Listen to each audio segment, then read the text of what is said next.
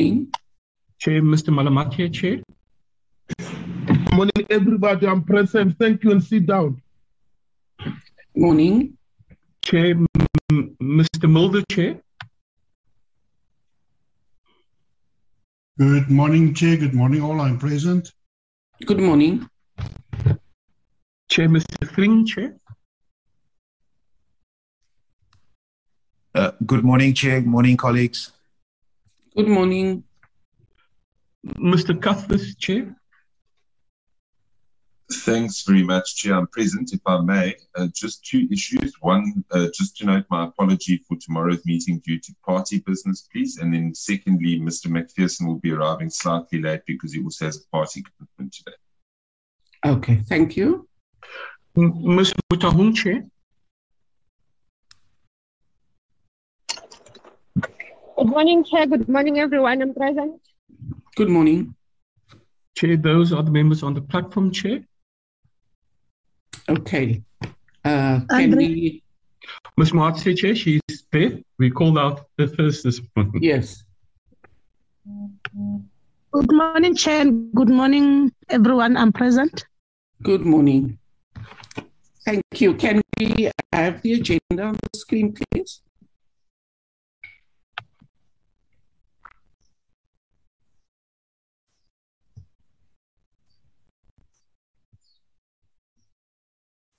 Thank you. Um, we have opened the meeting as we are quorate, and everyone is welcome to this meeting. Um, can I check whether there are any apologies? We note the apology for late arrival for Honorable McPherson. Uh, Chair, we don't have any apologies, but I'm assuming other members may have connectivity problems and we'll follow up with them through the morning, Chair.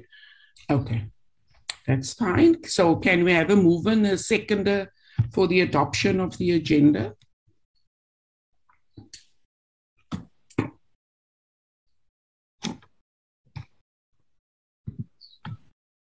Ms. Moatse, Chair. Honorable Moatse, Thank you, Chairperson. I move for adoption of the agenda. thank you. Can we have a seconder for the adoption of the agenda?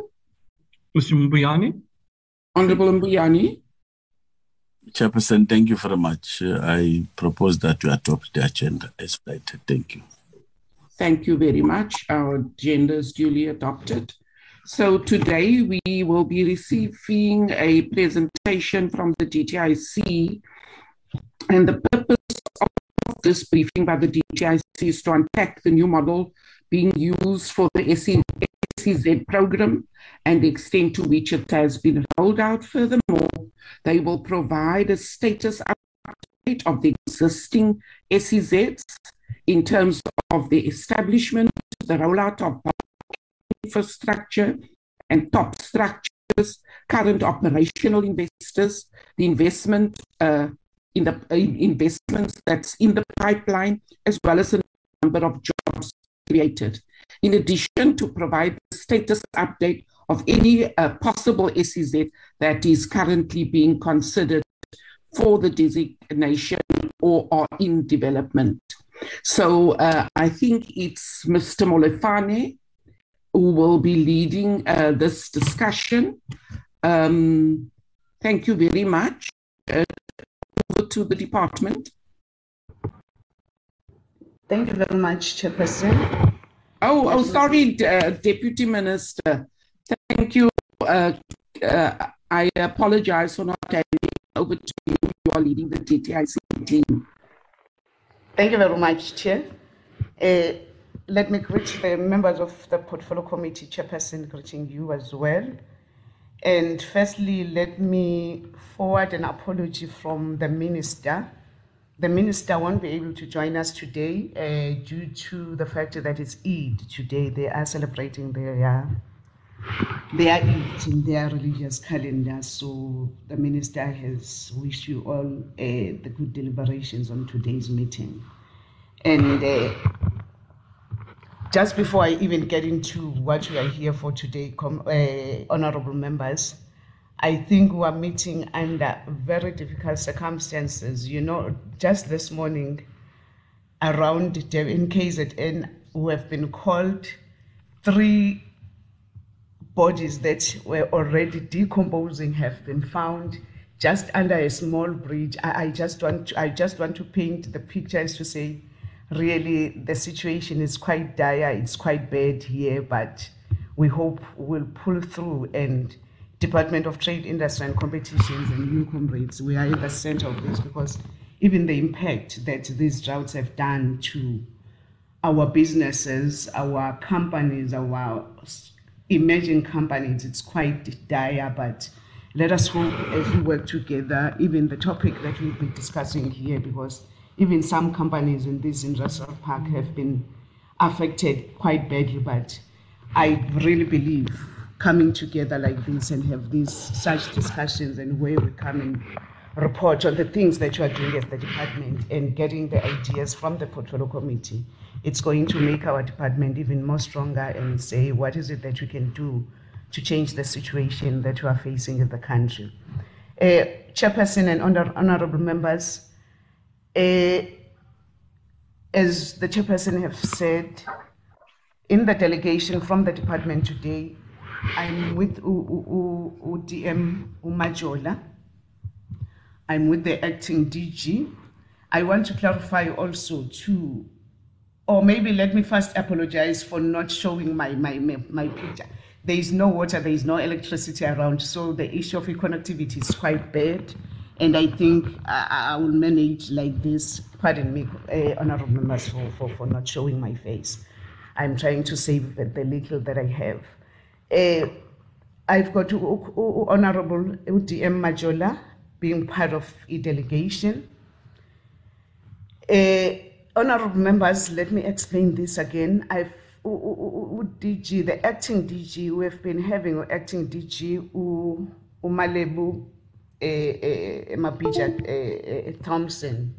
As from the 1st of May, we have got a new DG who is acting, who, our CFO, Mr. Shabir.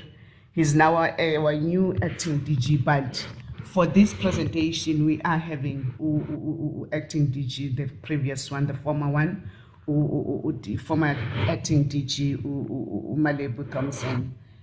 And with delegation that we are having again, as the chairperson has said, it will be led, the presentation will be led by Mr. Mawodo Molefane, the acting DDG, again. And amongst the team, we have got Tammy Klassen, the chief director, and Ms. Susan Mangole, Mr. Stephen Hannibal, Hannibal is with us, Mr. Lionel October, who is now with our PMU, is also part of the delegation, and Mr. Uh, Stinege is also with us, a part of the PMU. So we have got a full delegation for the discussions and the questions that might be coming from the portfolio committee to be attended to well and take the discussions that will take our country forward.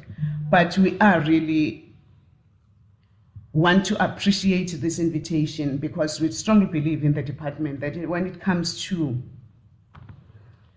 to the important work that you are doing concerning the spatial industrial development, this component, we strongly believe that this is one mandate that forms the backbone of the departments in the efforts to reindustrialize our country and also that making sure that we build that manufacturing base in our country.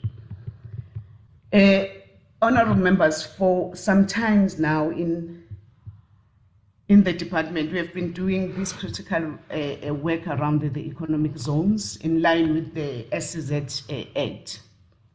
We have been busy designating, as chair has said, a couple of them in various regions to try and industrialize, attracting new investments, and try to create jobs through government, uh, uh, provincial governments.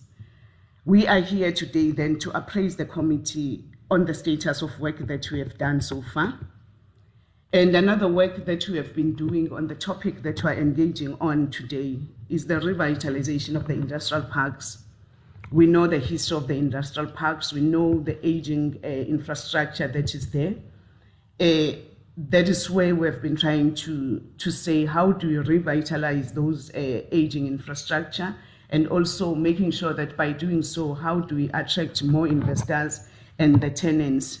Uh, and in our revitalization approach, we are trying to modernize uh, those industrial parks by adding new and modern uh, things like the digital hubs for youth innovations and for the SMMEs. And by so doing, again, we are here to say, we are here to, to, to, to, report to the committee as to say, what is it that we have been doing? But it's very important, Chair and honorable members, to say on both these two important, uh, important special industrial development programs that I'm talking about, there have been some important lessons that we have learned as we proceed along with the implementation. Some of these lessons and the issues that we'll be talking to relate to the systemic capacity, the constraints that we have seen, the poor government governance issues that we have seen as we are proceeding with these programs, the roles, minimal, let me say so, that we have that we have seen being played by the provincial governments and the municipality. We've also noticed somehow the poor stakeholder engagement, especially in the communities where these uh, industrial parks are located.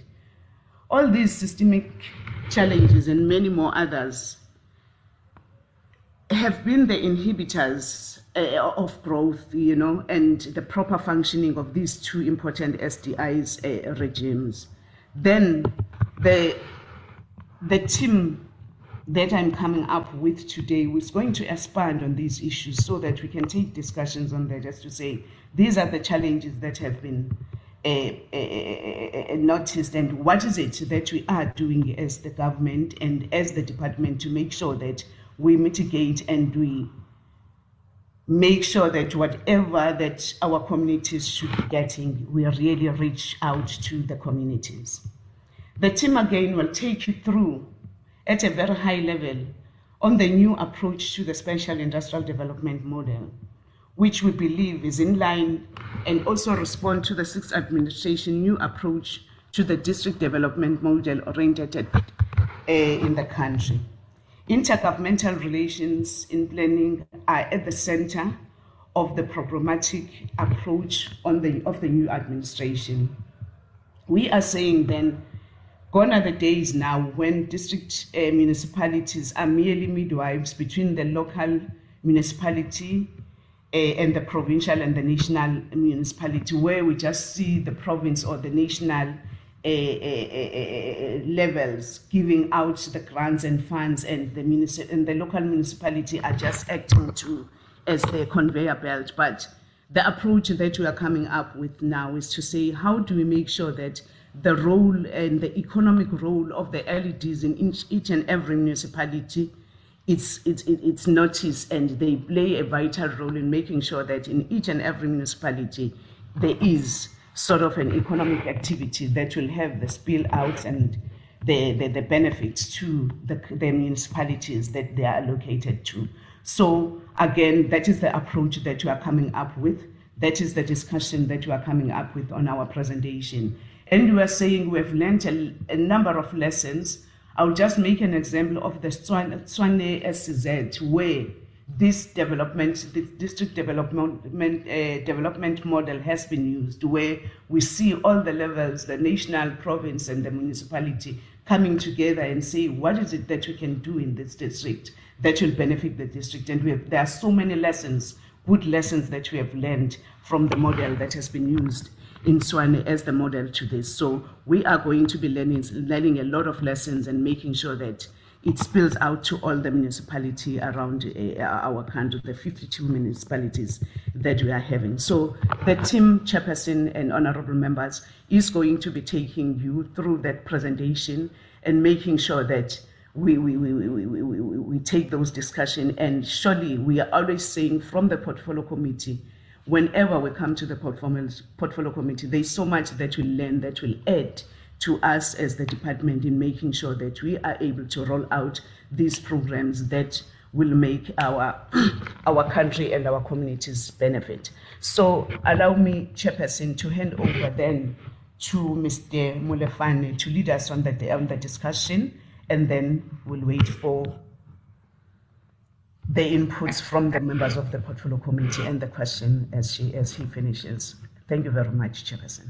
Thank you very much, Deputy Minister. And may I take this opportunity to welcome Deputy Minister Majola to our meeting on our on on, our, on this platform today.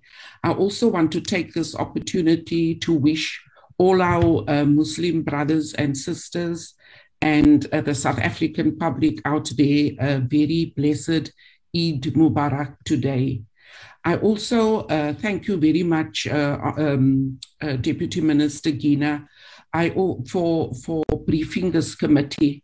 I also want to pass this committee's condolences for to all those who have lost their lives and those bodies that were discovered yesterday uh, in the, the, the terrible floods that we had in KwaZulu Natal.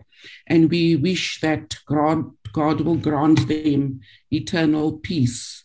And we wish that the province will fully recover and come back stronger after this uh, disaster that befell uh, the province and the neighboring provinces. Uh, over to you, Mr. Molefane. Thank you, um, Honorable Chairperson. Um, and good morning to honorable members, um, our deputy ministers, um, DG, uh, Team DG, and colleagues. Um, apologies, Chair. Um, I'm using two gadgets.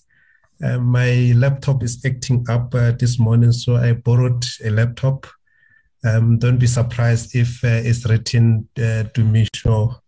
it's, it's, it's, it's not my laptop. Um, if we can just fly to um, to the next slide.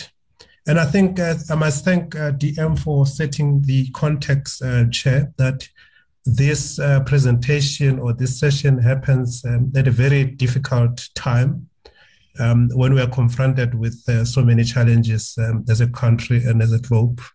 Um, key amongst them being the recent um, disaster in KZN, um, COVID challenges, uh, which, um, of course, uh, destabilized the, our investment efforts and the global value chain. Um, and that affected uh, generally our efforts to um, reindustrialize or to attract um, investments. So we have developed this presentation, Chair. Um, we have done a thorough introspection and a thorough assessment of the existing tools, um, the special tools, which are in the main um, special economic zone and industrial park. So the presentation would not only be self-critical or self-praised, but would also deal with the key proposals that we think as a department, um, if we take them forward, we would be able to deal with issues of um, uh, industrial decentralization, uh, reindustrialization, the creation of jobs, and of course, um, dealing with the so many challenges that we are currently um, confronted with. So this presentation would first deal with the status update on the two programs. Uh, we'll also be um, highlighting the challenges that exist in the current um, policy framework. Would be identifying opportunities that we think exist out of the challenges that we have identified. Um, but the latter part of it then deal with the new spatial industrial development model, uh, which is aimed at achieving our overarching um, outcomes, uh, which are industrialization, transformation, and capable st- um, state. Um, can go to the next slide. Um, we can pass this one. I think I've uh, already uh, uh, dealt with it.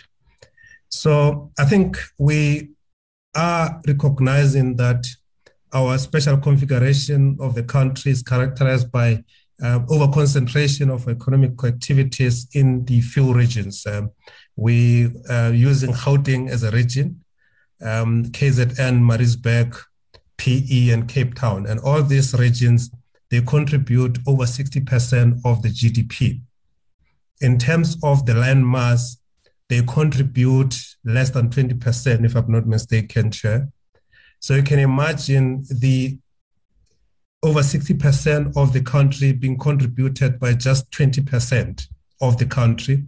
That obviously would create challenges in the long term where we're seeing um, exodus of people from um, um, um, underdeveloped region going into the main cities. And over a long term, this would affect the service delivery in those regions. Uh, so we are saying that we should be using all these other special uh, instruments to ensure that we develop all the other regions that have maximum potential. And of course, as a result, um, we included um, a special economic zone and in, um, industrial parks as one or as part of those um, the um, special initiatives that we'll be using to um, redevelop our regions.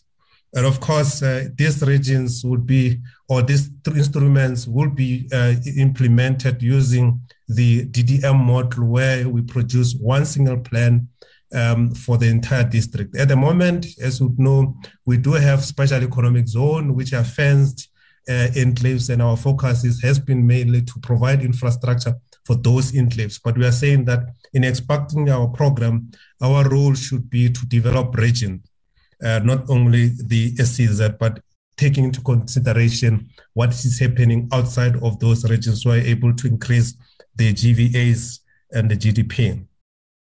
Um, can go to the next slide.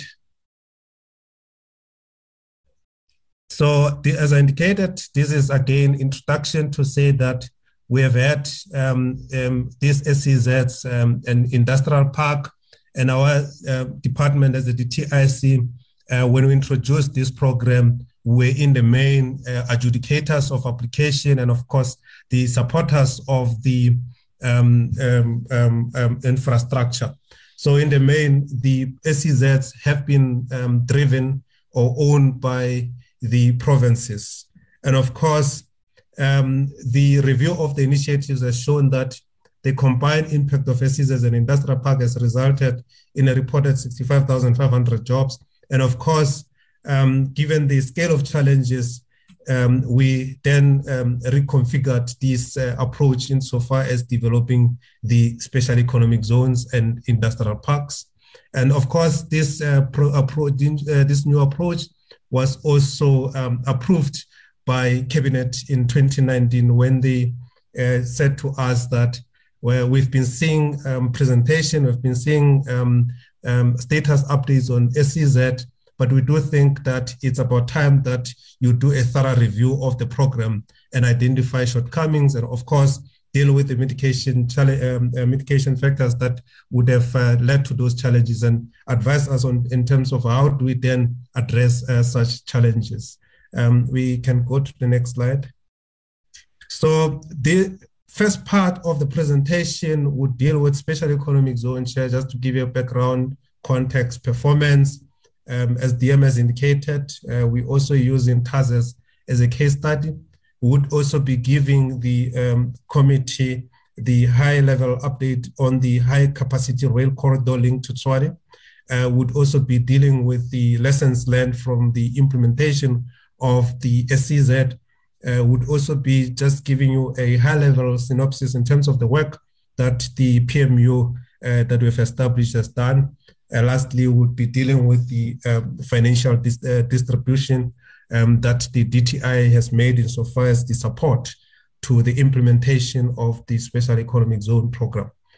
Um, this is again um, just to rehearse in terms of what the Special Economic Zone is all about um, and what it intends to do. Um, of course, the first one is to facilitate the creation of an industrial complex having strategic um, national economic advantage for targeted investment. As we know, that the SEZ is mainly a geographic area um, that is earmarked um, to support specific uh, industrial activities with the special measures uh, that are not necessarily available uh, to the rest of the country. And of course, we're using the special economic zone to develop state of the art infrastructure for those targeted economic activities.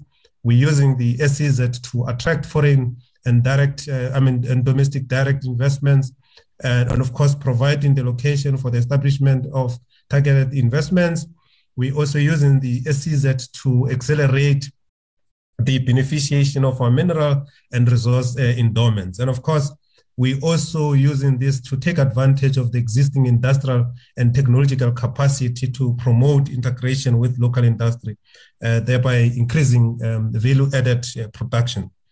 Uh, we're also using the SEZ to develop our regions, as I indicated, that we only have few regions in the country that are developed, but we are also saying that we are going to, or we are using the SEZ um, not only to expand uh, existing cities, but we're also using this SEZ to catalyze the creation of uh, new cities. And of course, ultimately, we want to see uh, these programs creating decent jobs uh, for people, uh, also supporting um, our small, uh, micro, mid, and medium enterprises. Uh, while we are attracting foreign direct investments, our intention is to ultimately ensure that we create our own industrial capability. Create, supporting the, our small enterprises so that they can systematically grow and participate in the mainstream um, and the global economy. Um, and of course, uh, ultimately, we're using this to generate new innovative and economic activities. Uh, you can go to the next slide. This um, just give uh, Chair um, the committee the context within which uh, we come from um, in terms of implementing special economic zone program. Um, we came through uh, different epochs. The first epoch was um, in 2000 to 2010 uh, when we had a program called Industrial Development Zone. The IDZ was established mainly to uh, attract um, foreign direct investments, um, to uh, increase our exportation um, products of, of, products. So in the main, our SCIDZ program, uh, you could only uh, establish them if you're in proximity to the port of entry, whether it's an international airport or seaport. Um, as a result, uh, we designated uh, four industrial development zones, which were Coega, East London, Richards Bay, and OR Tambo.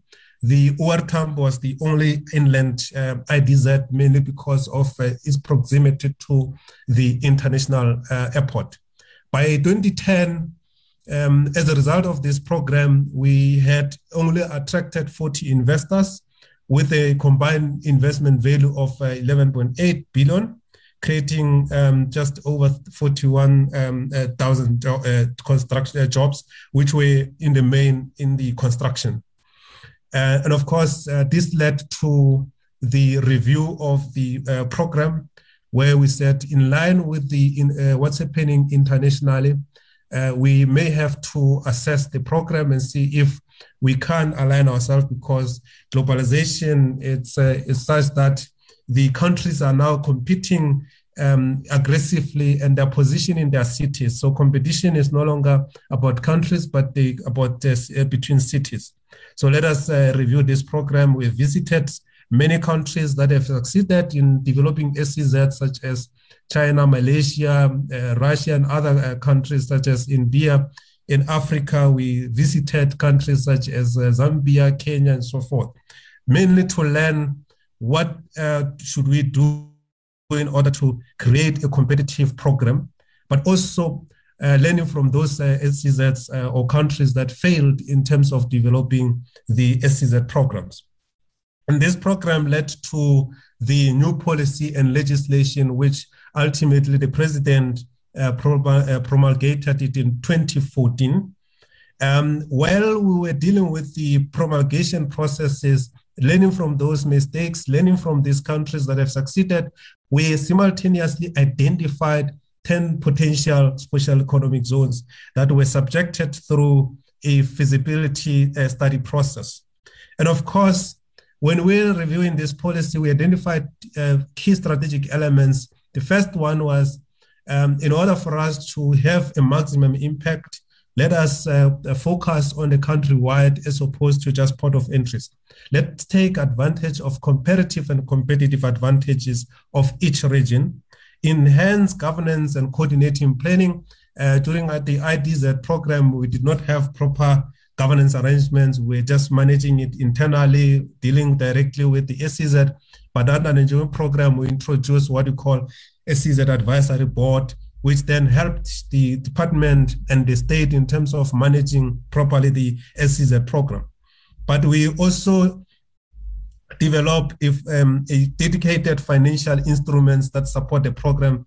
Previously, we did not have the uh, existing financial mechanism. We're just funding the SEZ at ad hoc, depending on the availability of funding in the DTIC systems. But with the introduction of the SEZ Act, we introduced a dedicated finan- uh, SEZ fund, which sole responsibility is just to support the SEZ. Uh, but imme- immediately, uh, working in concurrence with the Minister of Finance, we introduced a number of uh, suit, um, or incentives that uh, are used to support the SEZ uh, program. Um, and of course, um, moving from uh, 2011, the act, um, which was also in, um, um, implemented from 2014, um, in 2020 or 2019, uh, late 2019, we started to do another review of the SEZ program. By then, we had designated new uh, new special economic zones, but we realized that majority of the special economic zones that had solid uh, business plan, that had solid um, feasibility studies, they were still not um, achieving the intended uh, objectives of the legislation. So we had to do another assessment to check what has happened, what is it that we're not getting right uh, out of these um, uh, new special economic zones that um, we designated. And that review also um, from the uh, the submission to the cabinet that we took, uh, where we were requesting that um, we designate um, the proposed uh, Bojanala SEZ in the northwest. And cabinet felt that instead of uh, um, designating a new special economic zone, let's first do a thorough assessment and identify the key challenges that make the SEZ work. Because one of the challenges that we're raising was that the SEZs are driven largely by provinces, and the DTIC has little control over what um, uh, um, happens at the SEZ level. And felt, cabinet um, felt that the DTI must uh, do a thorough assessment, but also um, explore a possibility of uh, strengthening the role of national government insofar as driving and supporting the special economic zone. As a result of that cabinet directive, we're able to uh, come up with a new approach uh, we also established the National uh, PMU, which is now led by the uh, our former DG, Mr. Lionel October. And of course, that's the role of that of the PMU is in the main just to help us accelerate the implementation of this new approach. And in addition to that, as the DMS indicated, the first SEZ that uh, was uh, approved or designated um, within the context of this new approach was Tshwane Automotive SEZ. And we requested government um, cabinet that be, uh, give us an opportunity to test this new model uh, with Tshwane Automotive uh. Uh, you can go to the next slide. Um, I'll deal uh, in details with uh, what we did and what happened and what we have achieved with the Tshwane Automotive SEZ. As I indicated, Chair, this uh, just provides summary in terms of the support that we currently provide into special economic zone. We have uh, financial tax incentives that uh, were approved by the Minister of Finance. The first one is 15% corporate tax um, for companies that are outside of special economic zone. They pay 28%, but those that are within special economic zone only pay 15% uh, subject to the qualification criteria. Um, they also um, um, qualifying factories, um, they can qualify for be in a custom control area where they get duty free and VAT free uh, exemptions. There's also employment tax incentive. It uh, applies, of course, even outside, but if you're outside a special economic zone, uh, you also qualify um, accelerated depreciation allowance on buildings for uh, investors that own buildings inside the special economic zone. Over and above the tax incentives, as indicated, we established a dedicated support instruments at national level. The first one being the infrastructure fund, where we are saying that our investments or investors they must be worried about machineries and salaries of employ- employees, but infrastructure, top structures, water, and everything would be developed by government uh, through that SEZ fund. And of course, at the SEZ level, they also get preferential rental um, on properties that they rent. Uh, we also support them through integrated and simplified investment procedures. So we are saying that any investor that comes into the SEZ, they must not be worried about the red tape. Our SEZ are established mainly to deal with the red tapes. And through Investment South Africa, we have established a number of um, um, uh, one-stop shops across the, the country. Um, at the moment, Chair, the Minister of Finance has approved uh, six special economic zones that qualify for tax incentives. Um, we continue to engage with our National Treasury to include other strategic um, SEZs. Those that qualify for tax incentives at the moment are Coega, East London, Dube Trade Port, Richards Bay, Saldanha Bay SEZ, and Maluti-A-Phofung in the Free State. You can go to the next slide. So, as indicated, uh, Chair, uh, prior to um, cabinet uh, um, approval, the TI was only uh, issuing invites to provinces uh, where they identify possible areas for SEZ, and those proposals will then be subjected to MINMEC, um, and MINMEC will go through, of course, supported by us as technical uh, officials.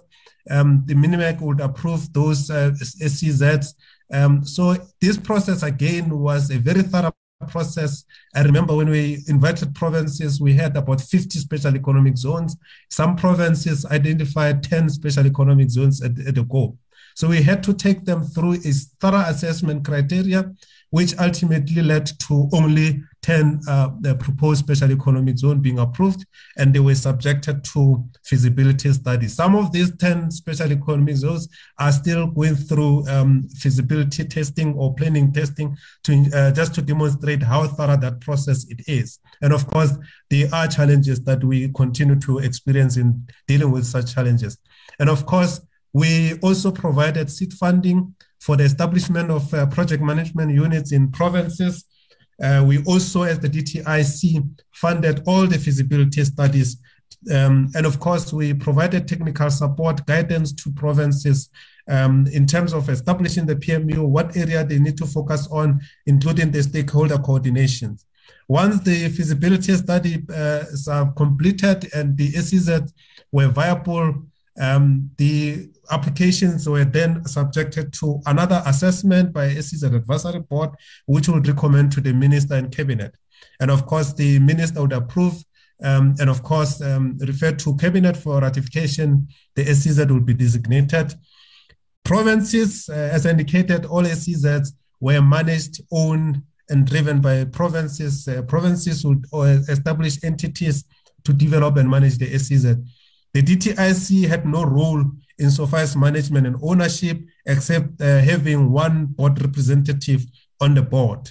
Uh, and of course, we know that in terms of Companies Act, they are not necessarily um, DTI reps, but they are uh, having their own fiduciary duty. So we could only nominate a board representative uh, on the, um, to sit on the board of SEZ.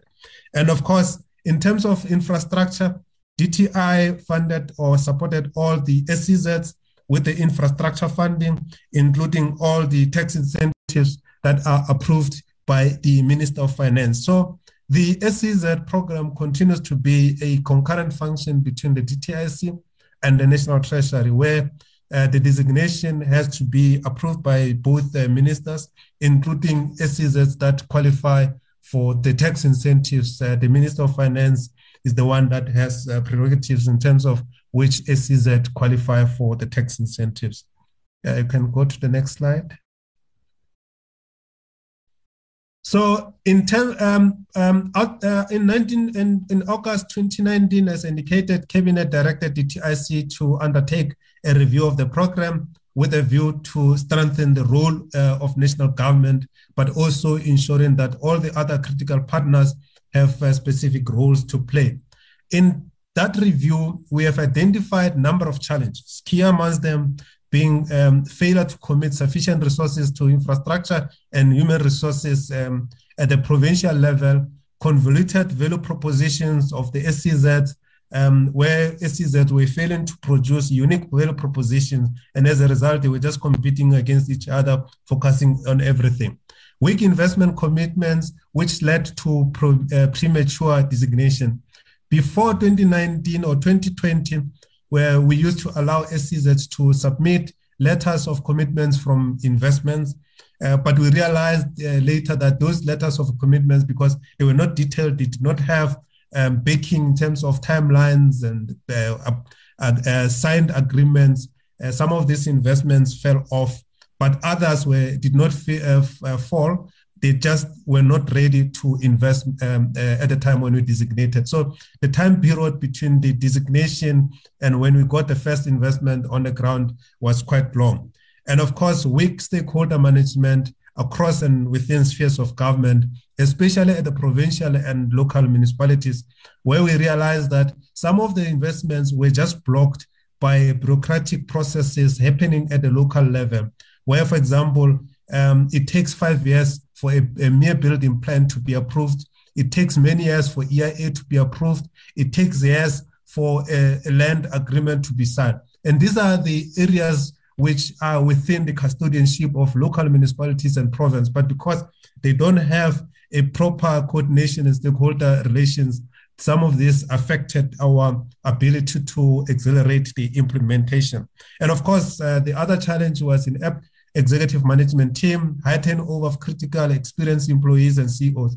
Different to the SEZs that are succeeding, those that uh, were struggling, we realized that they don't have qualified um, uh, management teams. There's high turnover. Many of them spend years without CEOs or executives, and they've had weak governance systems. And of course, some of them were just focusing on um, short-term planning. They did not have uh, um, long-term planning um, um, uh, um, uh, uh, plans.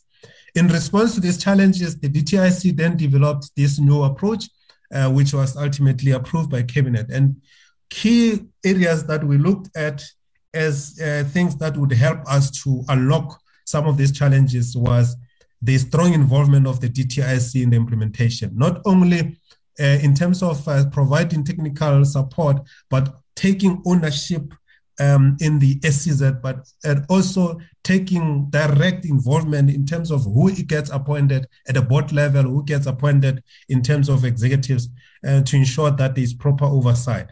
Building a strong, unique, uh, and um, unique value proposition for special economic zone to ensure that we're able to sell um, SEZ that are credible, long-term planning that caters for um, for holistic support of each SEZ.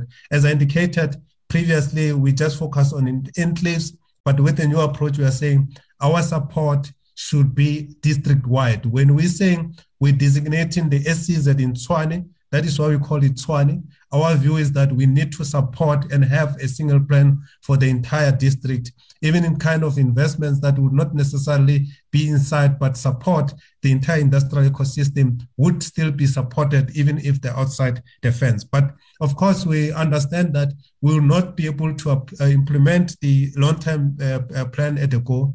If we have 50-year master plan, let us have a medium-term projects long-term projects and the short-term projects. So we're able to know from outside where we are going and what uh, route are we taking to achieve that particular long-term planning.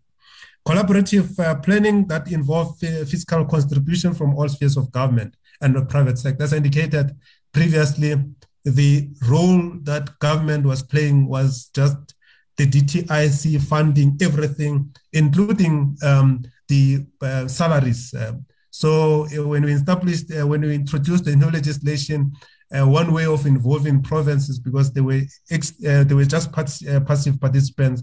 We said provinces, you're going to take care of operational costs. Um, our view was that if the province, um, um, if the SCs that are costing the province, then it means they would provide a proper support and oversight to special economic zone.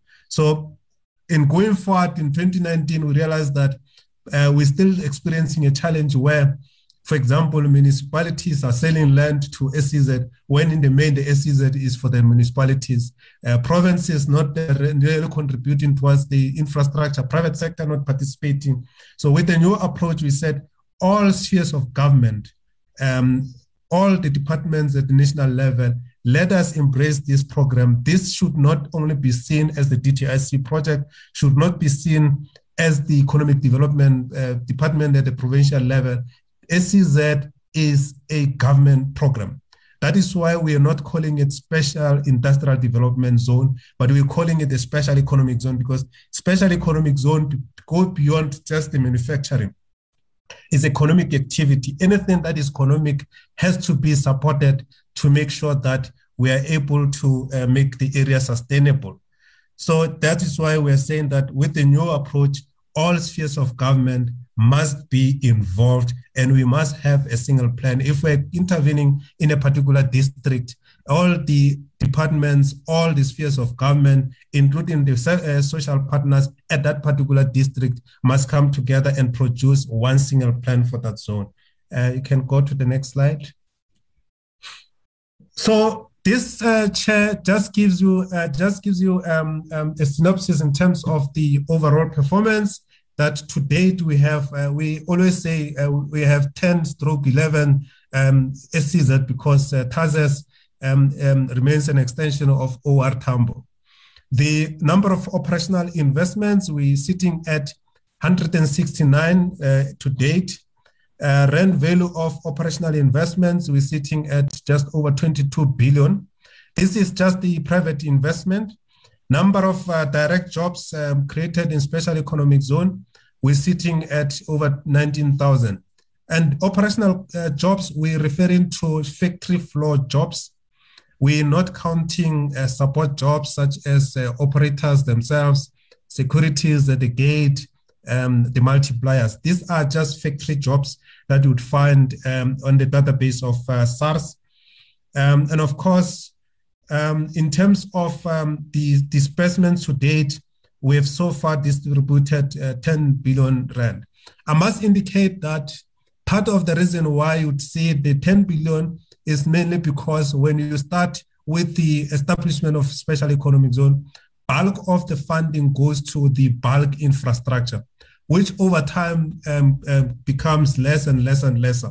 So obviously, anyone that builds a house would know that when you build a foundation, you spend a lot of money but when you start with the structures and so forth, then the, the, the cost becomes um, um, minimal. So bulk of the money um, had gone to the bulk infrastructure of the SEZ. Um, so some of these SEZ, such as Coega, East London, we are now just funding the um, um, top structures, which are um, less in terms of cost. You can go to the next slide. In terms of um, the um, um, breakdown of investments, we're still having Coega as the biggest SEZ, not only in the country, but on the African continent. Uh, we still have other SEZ such as East London that are also contributing significantly to the um, number of uh, investments. And of course, uh, we have others such as Dube Trade Port, um, such uh, others uh, such as Tshwane Automotive SEZs that are coming to the stream um, the SEZ was built in 24 months, uh, already the three SEZs operational. Um, we're creating uh, over 600 jobs. And of course, uh, we have others that are also building factories, um, such as Richards Bay, where they've attracted, um, they, I think they're currently building factories for investment value of uh, five, over 5 billion. Uh, Saldanha Bay SEZ is also beginning to shake up. Um, uh, of course, Atlantis is also um, building some factories as well as OR Tambo. So we do think that the new approach um, would give us significant boost insofar as the attraction of uh, investments. We can go to the next slide. So this is the breakdown in terms of contribution by uh, sector. We have automotive sector contributing 30% of the um, um, companies that are located in special economic zone, in the main being um, East London, and TASEZ. Um, for example, we have about 21 um, suppliers in the uh, East London uh, IDZ linked to um, Mercedes-Benz. Uh, we built a number of suppliers at um, TASEZ supporting Ford. Um, at Gquma, there are suppliers linked to um, uh, um, uh, VW, there are suppliers linked to um, um, BAIC, um, and probably suppliers linked to um, Isuzu. And of course, other sectors that are contributing and of course, especially those SEZs that are in proximity to the ports, um, is uh, logistics. We have uh, general manufacturing as well, uh, contributing over 15%. Uh, chemicals, metals, uh, BPO sector also uh, playing a significant role in terms of job creation, agro processing, and pharmaceutical. These are some of the companies that are located in SEZ. And of course, we have another increasing um, um, sector, which is energy, especially in the renewable sector. Uh, in SEZ such as Atlantis and uh, Coega, these are the special economic zone where we expect a um, significant increase in terms of uh, contribution to the SEZ investments. Um, you can go to the next slide. In terms of uh, job creation, Again, uh, you see various sectors here contributing uh, various percentages, um, automotive, uh, logistics, um, and other sectors such as agro-processing leading in terms of um, the, um, the, contribution by a sector. You can go to the next one. Again, um, there are um, secured investments that are not yet operational. Um, the secured investments that are not yet operational, these are uh, investments that are at different stages of uh, development. So some of them, um, they are finalizing the construction, such as TASEZ. Uh, so some of them are at the financial close. Some of them have signed the agreement. Some of them are waiting for building plans to be approved. So there are different stages of development. Some of them will be operationalized in the next few months some of them would, of course, be operationalized in the end of the financial year. So you can see in terms of number, um, at TASEZ, we have nine that we expect to be operational as of the 1st of September this year. We have Coega uh, leading, uh, I mean, with eight. We have East London with 11, uh, Bay with 21. Um, so we expect the serious contribution, of course, supported by the DTIC uh, through this uh, revamped or new approach to the implementation of special economic zone. Uh, you can go to the next slide. So this uh, again just speaks to the assessment. As I indicated, there are SEZs that continue to flourish, um, and there are SEZs that uh, are beginning to um, uh, to wake up in terms of securing their viability and there are those that, uh, frankly speaking, they are struggling and then they require a serious support um, and, and consideration in terms of what needs to be done. And of course, there are new proposed SEZs that are going through um, uh, feasibility studies. Some of them are going through evaluation process at the moment, and some of them are already being implemented as uh, through a phased approach uh, as industrial parks with the view that once they pick up, um, they would be um, designated as special economic zone. Those that are currently uh, doing quite well are Coega, uh, Automotive SEZ, Dube Trade Port, East London. And of course, there are different um, uh, factors that led to the success of this special economic zone. I'll deal with those ones later. And there are those that have been struggling. These are Richards Bay, Saldanha, Atlantis. Previously, when they were struggling, uh, we then decided to do a thorough uh, assessment of those parks and we worked with them to do uh, turnaround plans. Some of these, um, um, they've completed those turnaround plans and they're currently implementing, and that's why we're seeing a different um, a paradigm in terms of development, such as Richards Bay, Saldanha Atlantis. So we worked with them to develop a new approach, including OR Tambo. So we're currently helping them to implement those uh, plans. Um, struggling SEZs, uh, it's Maluti-A-Phofung, Musina Makhado SEZ, Nkomazi SEZ. Again, the challenges here are different. Um, I'll deal with those uh, challenges uh, later. And then, of course, uh, the current new proposals that we're currently dealing with is Bojanala SEZ, as indicated.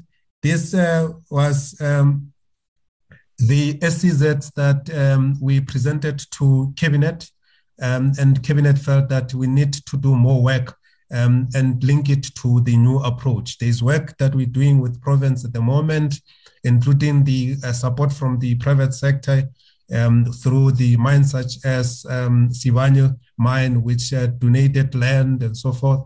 Uh, we're working with Vaal SEZ. Um, I'm going to give an example about Vaal SEZ in terms of the work that we're currently doing. Uh, we're working with the Northern Cape on the Namakwa SEZ. The SEZ is anchored by um, um, um, with over 20 billion worth of investment. We're working with Fetakgomo, proposed SEZ again, partnering with the Glencore and the all spheres of government. This is probably going to be the next one where we implement the new approach uh, um, in, um, in its entirety. Uh, we also um, exploring a possibility of uh, establishing a pharmaceutical cluster in the Eastern Cape. Um, you can go to the next slide.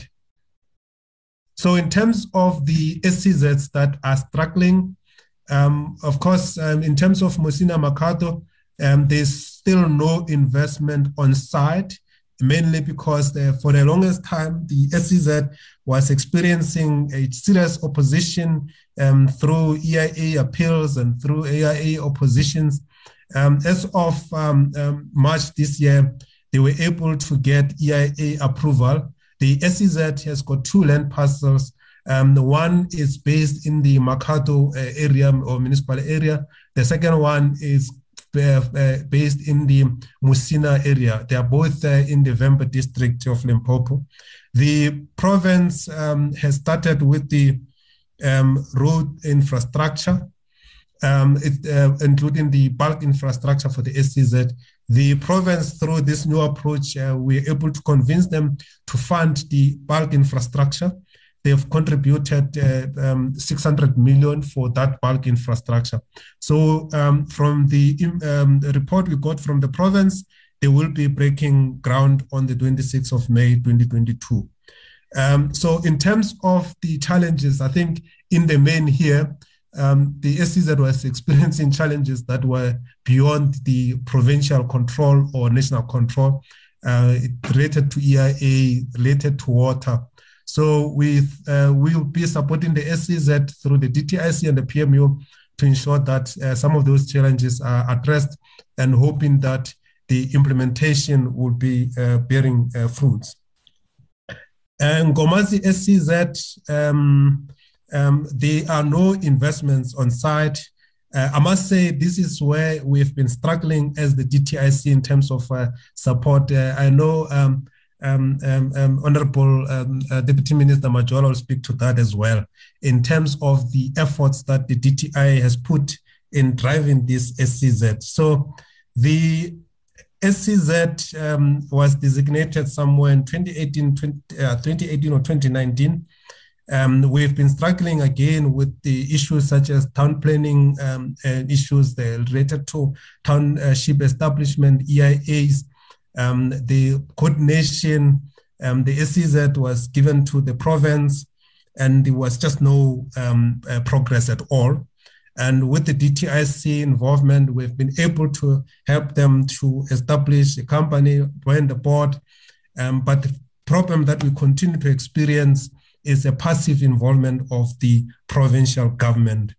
Um, but we have been able to, through the support of the PMU, uh, secure um, at least one investor which would be able to anchor. There are a number of investments, but I want to talk only about investments that we're quite certain that they are not theoretical concept, but investments that are secured. So at the moment, there's one investment that we think um, would be able to anchor the project. Uh, it's uh, one of the global um, logistics company called Dubai Port. They're investing 330 million. Um, the beauty about them is that they're investing their own money.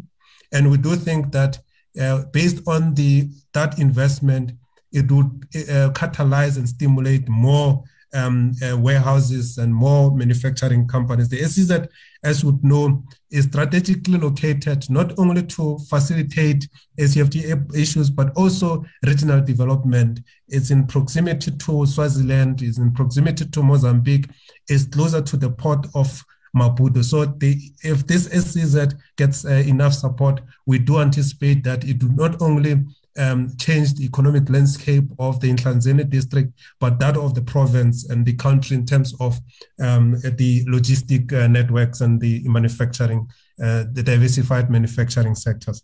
I can go to the next slide.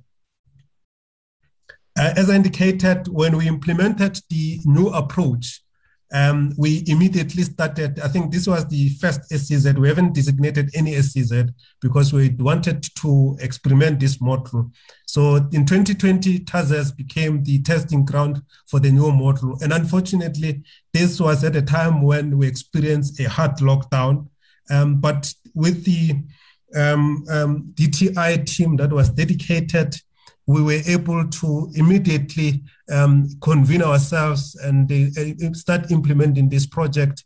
The Gauteng provincial government requested the DTIC to lead the project because there were some delays, uh, even though we're involved. But in terms of implementation, initially it was with the province. Um, but because we were deeply, uh, directly involved uh, in the implementation, the province ultimately uh, requested us as the DTIC to lead the implementation. And I think it um, um, we're able to achieve a number of things. Key amongst them was that we're able to immediately solidify the 4.3 billion from 12 investors, uh, investors that were mobilized. Um, the DTIC was able to register a company, uh, appoint a board, um, um, and of course, uh, start uh, with the planning for the construction of six um, um, um, um of 12 uh, factories. And as I indicated, this was at a difficult time when we could not drive to anywhere. Uh, we were working until midnight as the team during uh, level five. And of course, we were able to craft a SEZ strategy, which then positioned City of Tshwane as a leading automotive uh, city uh, we were able to work through the support. And I think I must uh, say that one of the things that helped us achieve a lot within short space of time was through a coordination by our political principals. Um, we have uh, we established a, technical a technical committee that we drove as the technical team but also we established a political steering committee which was able to help us unlock um, where we're uh, experiencing challenges. The technical, uh, the political committee was led by our Honorable Deputy Minister Majola, was led by Premier Makhura, was led by the MEC and the Mayor of Tshwane. So through that committee, we were able to, in one meeting, just uh, discuss the plan and discuss timelines and say if we're to do this uh, EIA, we know that it takes 12 months but how best can we accelerate this? What are the challenges that would stop us from achieving EIA process in one year? Um, of course, within the context of the legislation. So, Chair, through that committee with a dedicated team, we're able to achieve things like EIA in three months. Township establishment, um, we're able to achieve uh, those things in three months because at the political level, there was a political will at the technical level, we identified key officials that could drive the implementation. And of course, uh, things like water use license that ordinarily take longer were achieved uh, in, uh, in less than six months. The bulk infrastructure, 12 factories, it normally takes five years or three years before the first investor land on the ground after designation. SEZ such as Coega, it took, it took us almost 10 years before the first investor landed at Dube Trade Port. Uh, but with Tshwane Automotive SEZ, immediately when we, um, we, we designated, we took the president there around um, uh, um, November um, in 20, uh, November 2019, if I'm not mistaken, 2020, immediately after designation, it was a, a, a green field. Uh, 24 months later, 12 factories are on the ground the bulk infrastructure connection, electricity, water, um, roads are all connected. And of course, overachievement was also the support uh, to SMMEs. We know that legislatively there's 30% set aside, but in TASEZ, we're able to use 45% of the infrastructure spend on supporting the SMMEs. We also worked with the community um, um, to ensure that the community embrace the project. Community is uh, part of the project. In terms of jobs, I think um, we um, um, uh, overachieved in terms of meeting the object, uh, our objectives of supporting the local communities because we are always saying that when you establish SEZs, they are about and they are for local communities. I think in, in TASEZ, during construction phase, we're able to achieve that. And we do hope that and believe that even as we enter the operational phase, if uh, the factory jobs would also not only benefit the country, but benefit the local communities of uh, Silverton and Tshwane. You can go to the next slide. Um, this one, Chair, is just to illustrate the point that I was raising that in August 2020, we have a green field where there was absolutely nothing on the ground, even the fence. Um, moving to November 2020, there were um, earthworks. Uh, this year, the picture on the top right, it's um, three months uh, pictures of the earthworks taking place there. And Going the following year in May 2021, you can see top structure construction already taking place. Um, and of course, October 2021, the same year, we had the first factory operational, which is uh, Aeroglass. So you can see the work that was accelerated in just less than 24 months. And of course, March 2022, we have completed all the factories and of course the internal roads. We can see uh, roads there, a roads network, there's water. Um, the only thing that uh, I must indicate that we're struggling with, uh, Chair, is the electricity. But because the DTIC is directly involved, um, we have even established a committee that consists of uh, Gauteng, uh, Tshwane, uh, TASEZ, and Eskom that tries to um, deal with the issue of electricity. At the moment, uh, those that stay in Pretoria East, they would know that uh, every week there's uh, load shedding. The entire Pretoria East, um, they've got a serious uh, energy issue. So we're working with TASEZ as national government to help them establish a new electricity infeed, uh, which will support the entire Pretoria. But because we recognize the impact of the uh, establishment of that infeed, we do think that as national government, we should be involved. And that is why we, we're talking about a new approach, because we know that that infeed has nothing to do with industrialization, but we know that it will catalyze and stimulate economic uh, development. So we've, uh, we're working on that. Uh, we have also worked uh, working with the Eskom to ensure that we support the new the 12 factories that have been established with the energy that we can find somewhere. Um, and of course, many of these factories now they've started with the um, commissioning. They are putting the um, the, um, the equipments and the testing inside. Um, I do also recommend that the at some point the committee chair, if they've got if the time allows, they can go and see what we're really talking about on the ground. This is um, um, uh, uh, slide just uh, also um, trying to illustrate uh, when and uh, by when will the, uh, these factories be operational and the practical completion and so forth. As I indicated, majority of these factories are completed um, in terms of the uh, operationalization because they are linked to this uh, new Ford model, which will uh, op- uh, start producing new cars by um, um, uh, somewhere this year. So many of these um, factories will open at the same time as the uh, Ford factory when they start producing the new Ford vehicles. But those that are operational, they're operational because they are also um, continuing to support the existing models that the Ford is producing. So the reason why they are uh, already producing is because they are supplying the current model. Um, if the uh, others they were also supplying, they would have started producing as well. You can go to the next slide. As I indicated, Chair, that um, we've uh, worked on the TASEZ project and we have achieved a lot. Um, this is another uh, exciting story that came as a result of the high capacity rail corridor. Uh, when we uh, worked with Ford in terms of the expansion, um, we also assessed the logistical arrangements in terms of where and how they would be transporting the cars. And this then uh, created an opportunity for us to look at the existing capacity of the country and see where we can expand. So we've been working with uh, uh, Ford, the government of Gauteng and the Eastern Cape to explore a possibility of creating another link from Fort to Eastern Cape.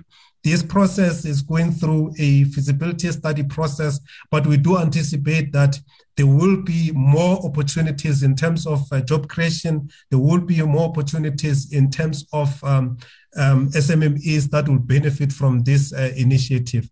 The rail applicant will be from Tshwane in Silverton. Um, we're exploring a possibility of establishing it in Port Elizabeth, um, which has led to um, would lead to expansion of the um, uh, PE port.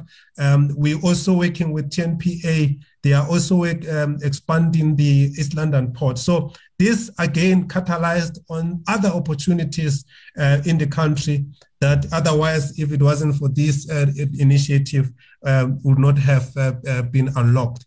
We're also working with IDC to explore a possibility of funding uh, some of the initiatives, including the bankable feasibility study, we have concluded the pre-feasibility study. I think uh, overall, Chair, the, we anticipate that by 2025, uh, this work would have been completed or at least at advanced stage.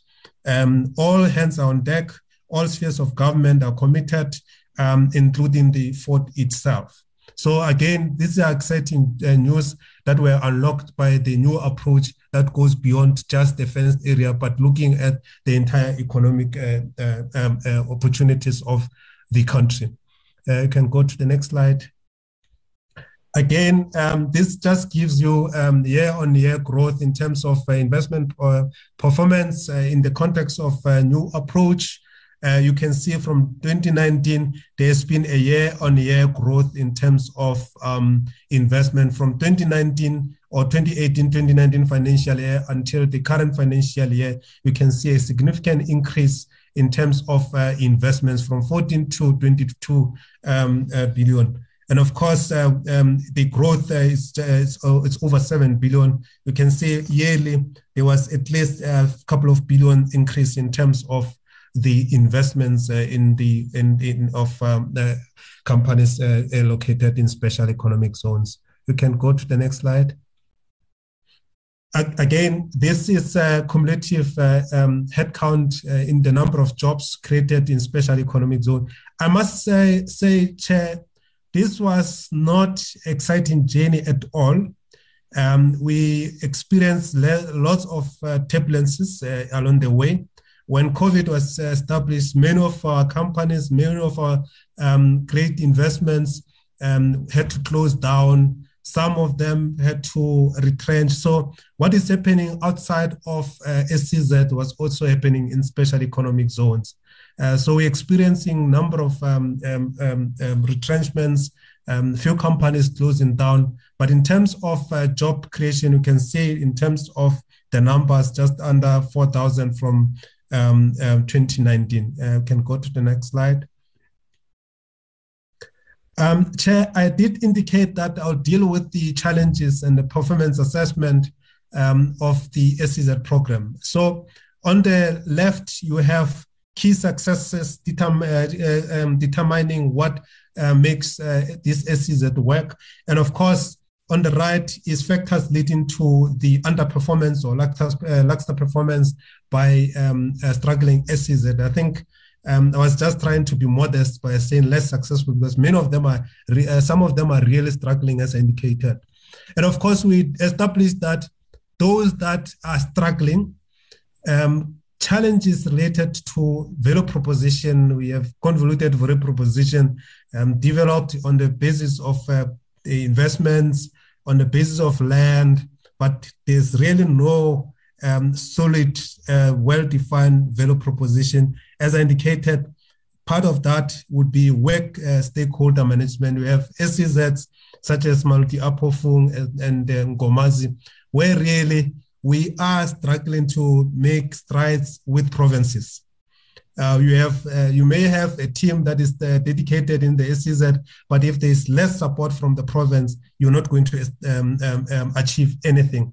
If you have dedicated province, but you don't have a dedicated uh, municipality, you're going to struggle because some of the real service delivery issues are taken care of by the municipalities. Issues related to water, issues related to electricity, issues related to internal roads, um, and so forth. Those are the municipally driven initiatives. And if the municipality is uh, uh, disorganized, it's unlikely that you will achieve a lot. You, um, I'm sure honorable members would know of what's happening in the um, in the Maluti-A-Phofung with electricity municipality having been in the um, admin, under administration for a longest time. These are the issues that are beyond the DTIC, but we end up being involved as well. Just try to, to try and ensure that our investments are, are secure. In other provinces, um, the members have been to um, um, um, um. You saw where the province is not uh, deeply involved in the initiative um, especially given that the DTIC, we don't own some of those assets. There's little um, that we can do. The only thing is to negotiate and facilitate there and. And of course, management teams, many of these SEZs have been struggling with capacity as well.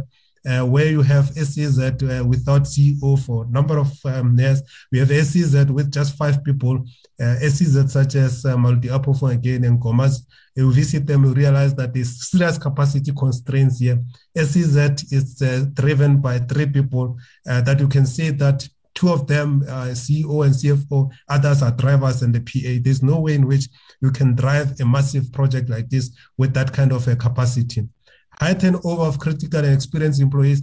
And this is mainly in the basis of frustrations that they have. Some of these officials are really dedicated, but because there's serious frustration in terms of support to unlock those uh, challenges, they end up uh, going for other greener pastures. Weak governance systems.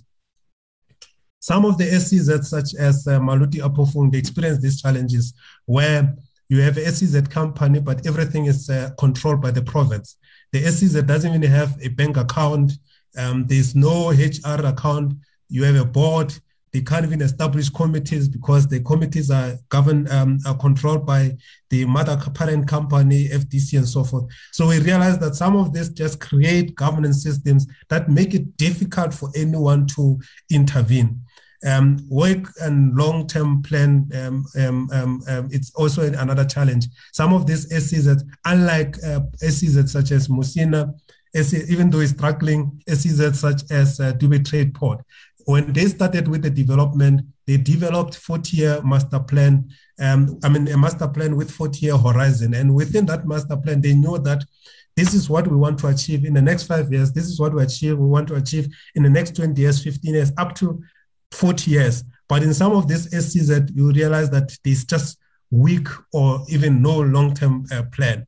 Poor support from provincial and municipal government I must say, in particularly in Nkomazi and in the Maluti-A-Phofung, that's where the challenge has been, and this is where we've been struggling to have uh, make breakthrough.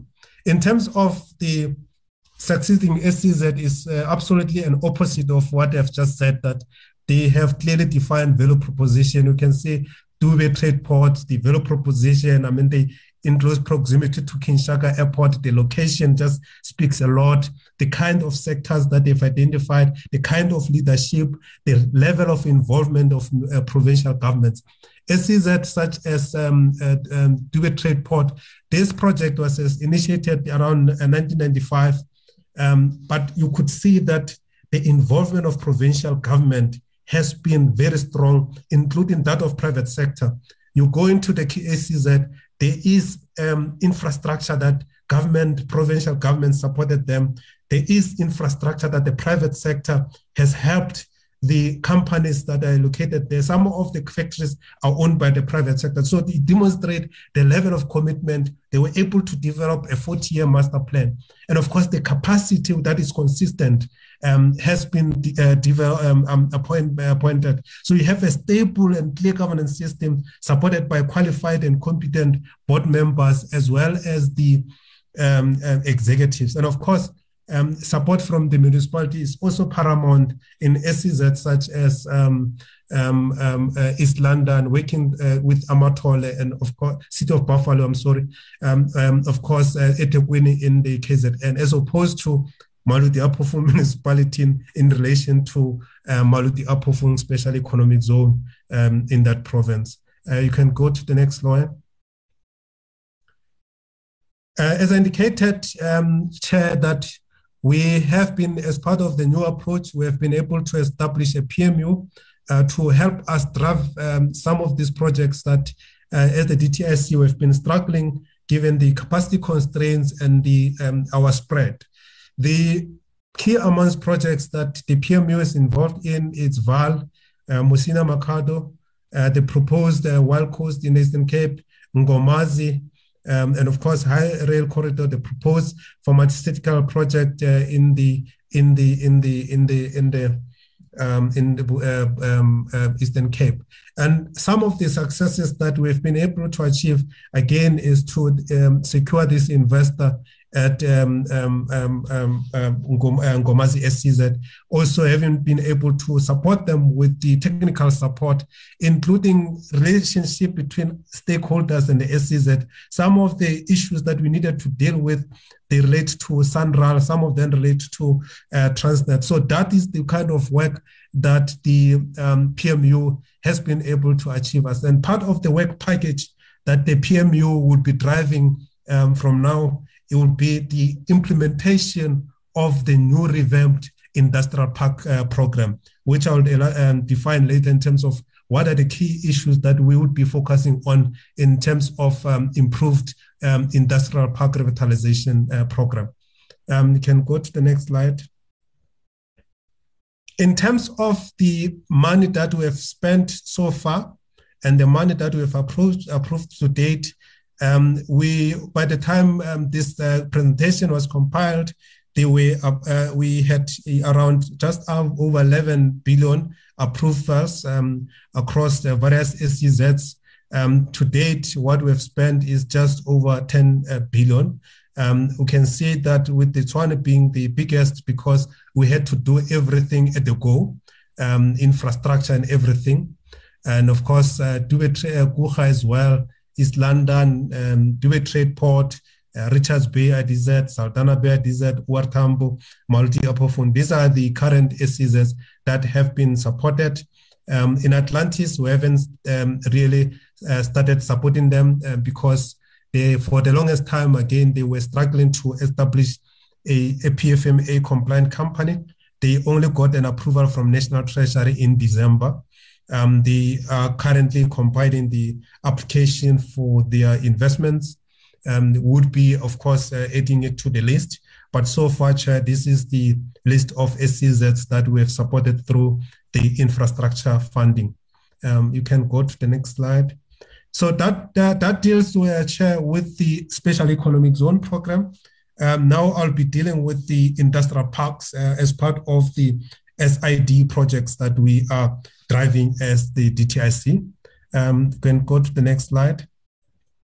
As you know, the majority of these uh, industrial parks that we are currently supporting um, were established by the uh, uh, previous um, regime, uh, apartheid government, uh, in the homelands with the aim of uh, furthering the um, um, the apartheid special planning that dealt with focus on segregation uh, thereby stimulating economic activities and where um, uh, in the main uh, our African people were residing. So many of these um, industrial parks were in the former townships and rural areas. Um, they were heavily subsidized uh, because they were generally not economically viable. Uh, but as at the time, of course, they were politically viable. So they were heavily subsidized through uh, incentives and rental subsidies. And of course, when uh, the new um, government, uh, um, democratic government came in 1994, many of those uh, concessions uh, were withdrawn.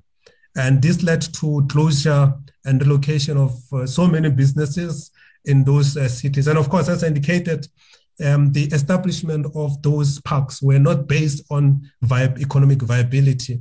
And th- so it, when they closed those um, incentives, um, the companies uh, were no longer viable at all. A majority of them closed. Uh, international companies relocated, others located to other parks.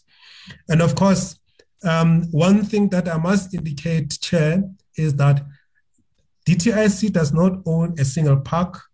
Uh, all the parks are owned oper- and operated by provincial government and municipal government or, in, or their entities.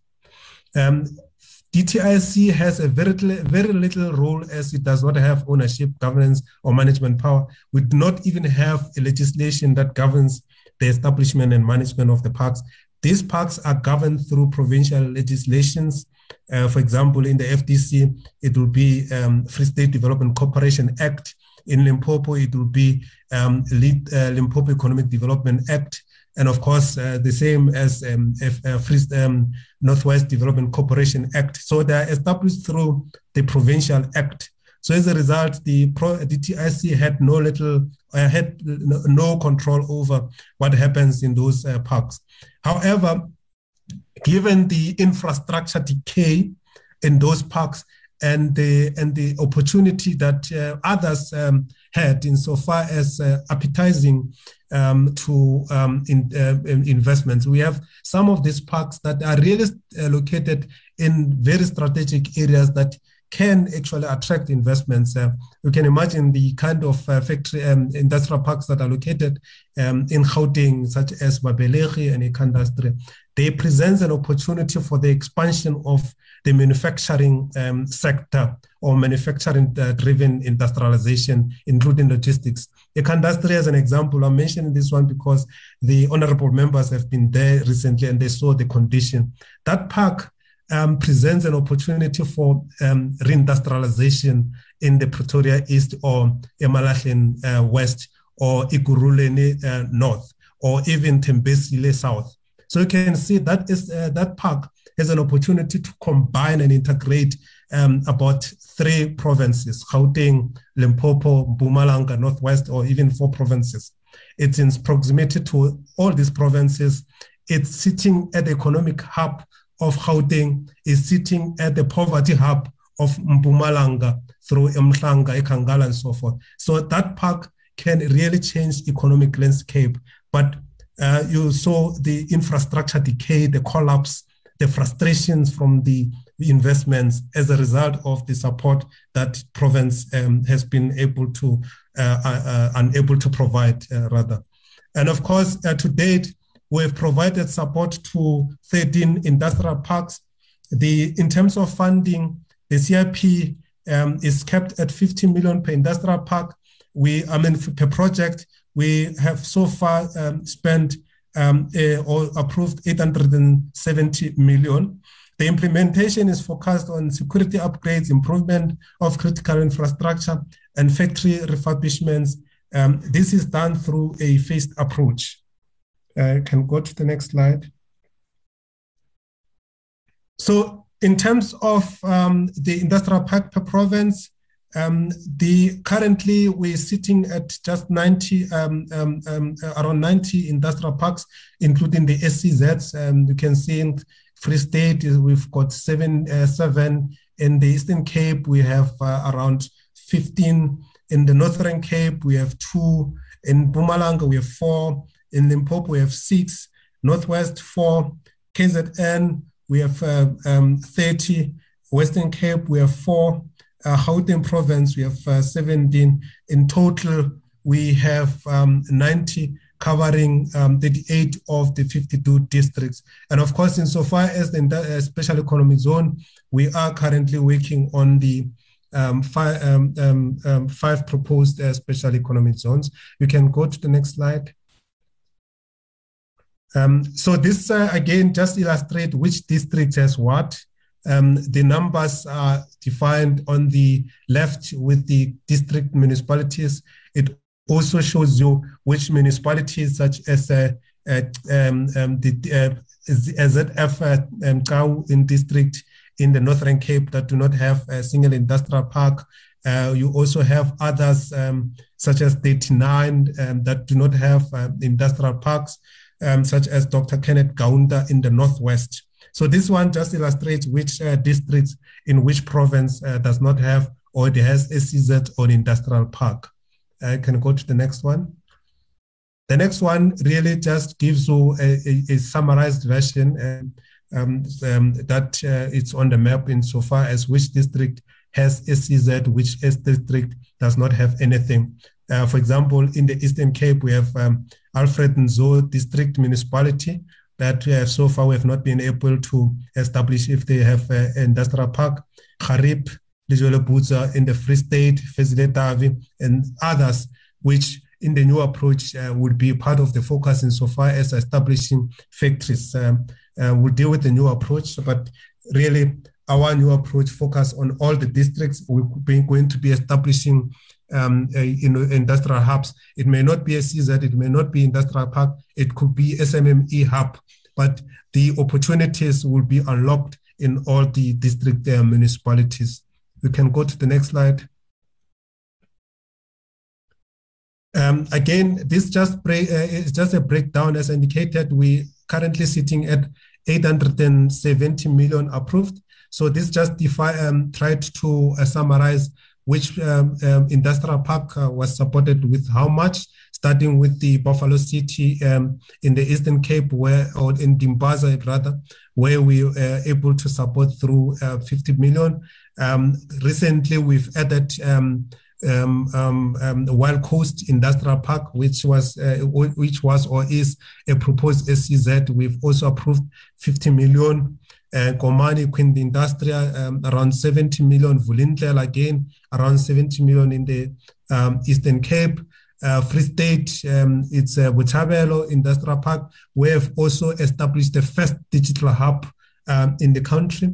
In the uh, Free State, again, we've got Phuthaditjhaba, uh, supported with 50 million. In Gauteng, um, we supported the uh, industrial park with 100 million. This is one of those in typical industrial parks, um, uh, honorable members, where we are struggling with uh, really the governance issues. Uh, the park is in the Gauteng province, but it's uh, in, it's one of those uh, initiatives that are owned by another province. The park is owned by um, Northwest Provincial Government through Northwest Development Corporation. Now we have a situation where the park is in the infrastructural decay. Um, and the city of Tshwane is uh, really willing to invest. Gauteng is really willing to invest, but because they don't have ownership, and for the longest time they've been struggling. I think uh, since 1994, uh, the really provinces have been struggling to deal with that issue of uh, cross-border ownership. Ilembe district, uh, we've uh, supported Isithebe Mopani district in, uh, in Limpopo. We've supported Nkowankowa in the um, Mopa, um, in the Mopani district, uh, Industrial Park in Polokwane, Ekandustria in the uh, in Gauteng, and you can see the confusion there saying Mpumalanga, City of Tshwane, um, the same as uh, Northwest um, City of Tshwane mainly because of the challenges that I've uh, alluded to. Um, Industria is owned by um, Mpumalanga provincial government, but is in Gauteng. Um, at some point, we lobbied uh, even trying to um, um, put the money aside for expansion of the um, uh, bulk infrastructure, but they were stopped by uh, uh MFMA that prohibits them from funding projects that they don't own or have a control. At some point, the mayor of Tshwane even pronounced the um, the support with uh, I think it was 180 million for Ekandustria, but that money could not be spent on the basis of the challenges that I've alluded to. And then we have a situation where um, uh, Mega, for example, does not even pay for rates uh, and the electricity to the city of Tshwane. City of Tshwane is the, the electricity distributor, they distribute water. Um, Mpumalanga doesn't pay. And then uh, city of Tshwane close off the taps now DTI has to come in and intervene on behalf of investments of investors because it means the investors will stop operating. So those are just the challenges there, Chair, that we're currently dealing with uh, in the industrial park. And then we have uh, Ga-Rankuwa in the northwest, uh, in the in Gauteng, owned by industrial park and uh, owned by Northwest Provincial Government. This one is the worst affected. Um, even the kind of looting that is happening there. Community just looting the uh, factory buildings and material um, daylight. Uh, there's no security. Security is supposed to be provided by the province. Now, this uh, it's a risk for the DTIC in terms of revitalization because we really can't revitalize the uh, industrial park that is not viable. We put infrastructure the following day is looted. There's no security. You ask the uh, the, the uh, Northwest Development Corporation, they tell you that they don't have money for the security. The province has to give them money.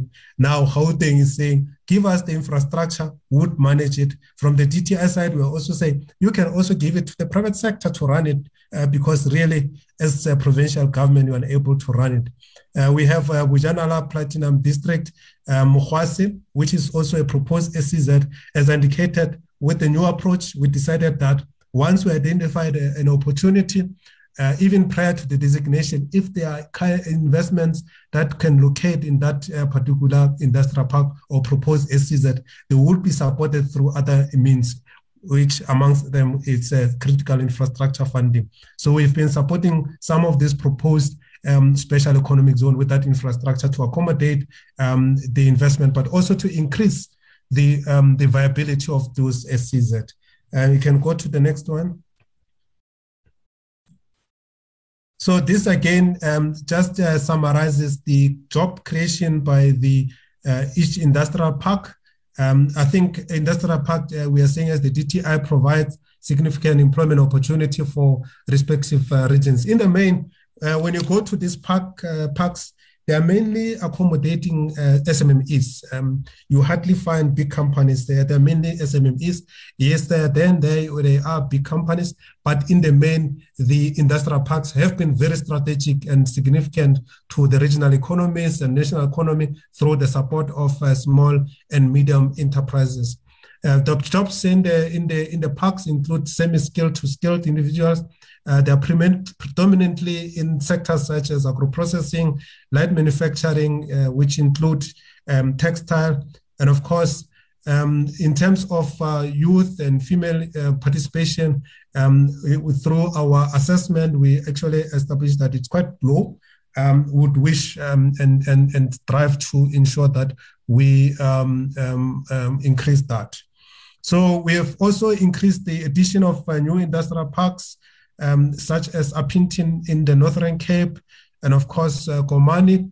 We've also included new industrial parks such as Wild Coast SEZs uh, that may not necessarily be on the list, um, including Duba, uh, proposed Tubatse, um, proposed Fetakgomo Tubatse SEZ, and of course, Vaal River City SEZ. So while we are dealing with the um, um, approval processes, legislative process of approving the SEZ, we immediately um, unlock some of these investments through the um, industrial park uh, program. So these are um, jobs as indicated. Uh, we have uh, some of these uh, parks uh, that contribute uh, really significantly, such as uh, Isithebe being the biggest of them all. others, such as um, Phuthaditjhaba, Botshabelo also in, contributing significantly in terms of job creation. Babelegi also in terms of uh, job creation. So we do have those um, um, industrial parks that really add value in terms of uh, job creation. But I think uh, overall performance, we uh, recognize that uh, this is uh, modest um, um in um, given what would expect these parks to contribute to the economy. You can go to the next slide. Again, um, this slide just illustrates the the contribution per sector. Um, majority, of, as indicated, majority of these uh, tenants in the industrial parks are actually um, SMMEs in the manufacturing, uh, especially in the cleaning uh, products, food and beverages, um, such as uh, jams, archers, and bakeries, wood and metal works, such as furniture, and of course, also have textile, construction. Um, these are the sectors that you will generally find in the in the uh, industrial parks uh, supporting the um, SMMEs. Uh, can go to the next slide. Now, part of uh, challenges that we've experienced, you can see the on the um, right we identifying main challenges that we're experiencing and continue experience in the industrial park.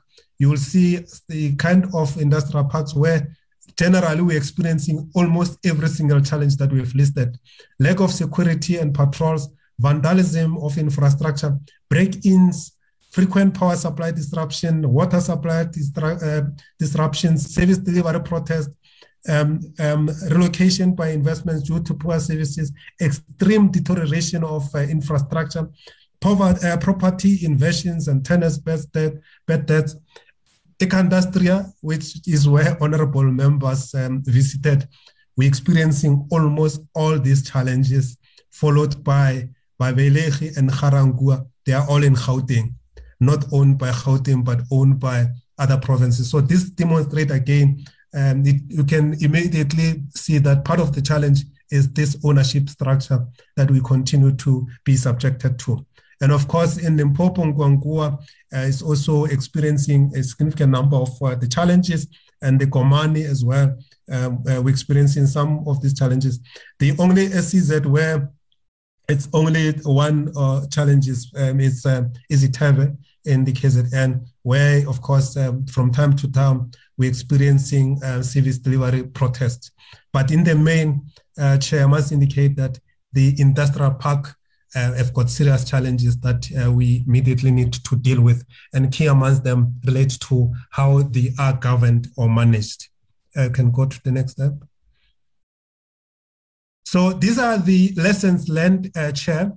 Um, we are saying that the existing industrial park program has not uh, produced significant changes in terms of jobs, investments, and what we seek to drive, which is regional industrialization. And of course, all of them they are experiencing infrastructure decay. Many of them do not even have maintenance plan and are badly managed.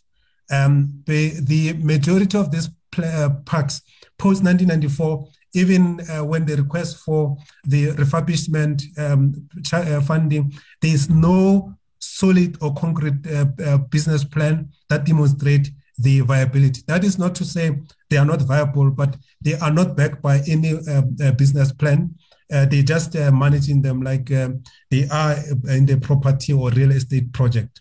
Um, in response to the challenges, uh, DTI um, has come up with the, a number of uh, um, uh, key principles that will drive the new implementation of the industrial parks program. Uh, key amongst them, um, if the many honorable members um, agree or support, will be the change in the ownership and management of targeted industrial park to include the uh, involvement of provincial, national, and municipalities. Um, and of course, that would also include the cross-border challenges that I've uh, in, uh, mentioned related to Ekandustria, Babelegi, and Ga-Rankuwa. Uh, parks must have proper management structure in place. At the moment, there is no single park that has a management company. All the parks are managed uh, provincially um, with the management sitting at the provincial offices using the money that is generated from those parks to pay salaries at the provincial level. No, man- no maintenance uh, supporting them, no financial systems for the park. If you were to ask for the financial statement for individual park, I doubt you would get. And uh, of course, we are saying that there should be a proper financial support systems in place for the park, revitalization of the industrial parks, and that proper uh, financial support system, it should be across spheres of government. It cannot be that uh, DTI is a panacea. DTI funding would address uh, all the challenges that we experience in the park within this uh, financial constraint, where now many of our things we are not planned. We're dealing with challenges in KZN, COVID challenges. So it can't be that the burden of uh, revitalizing the park um, um, lies only with the DTIC. We're saying all spheres of government must contribute to this infrastructure development. And of course, all the, the parks that will be supported. So it's no longer being going to be where provinces just submit funding for refurbishment of a factory, and then few months down the line, we go to that factory is occupied by a dry clean or a church. We are saying that when we when we revitalize the park from the outset, the spheres of government, we should target parks have some uh, business plan, including financial contribution from all spheres of government, including a viability plan that we can go and sell even to the private sector if the state cannot afford the development. So they must all have bankable business plan. We must out, from the outset agree that we're going to change even the management structure. We cannot be that um, we rely on the uh, um, institutional arrangements that have failed. And of course, the focus um, would be on the development of the district economy rather than the just defense enclaves, uh, as opposed to uh, as um, to current arrangement where the focus has just been to go and intervene in a industry, build um, um, sewage system, reticulation structure, and so forth. We are saying that the plan uh, would be about new spatial development framework that takes into cognizance the activities that Ekurhuleni is implementing towards the north of um, airport, the things that the Emalahleni is implementing in terms of energy um, um, um, sector. We need to take advantage of that energy sector, develop renewable energy going to the um, west of Emalahleni. From Pretoria East, currently we have um, an even spatial planning where every development is just driven by real estate housing development no um, um, economic activities happening. So we are saying as we develop the economy of Tshwane towards the east, let us take advantage of uh, eco-industry and stimulate more economic opportunities. Um, the Thembisile or uh, Nkangala region, um, we need to ensure that we support the communities there and stimulate economic activities in that region where they are absolutely depressed um, um, um regions. And of course, we are saying that the new model must allow private sector ownership. At the moment, most of these industrial parks are owned by government. The infrastructure is, has collapsed. Investors want to locate in the park. They can't locate in those uh, uh, collapsed uh, structures. The provinces um, cannot contribute towards the refurbishment of those factories. The parks, because they use money for uh, other things, they are able to revitalize those uh, factories. So we're saying where private sector want to develop, we must actually agree um, as government that perhaps we, it's about time that we have quotas where we allow private sector to develop their own uh, factories and operate them, as opposed to this uh, model where we just build factories for rental collection and we don't even maintain them.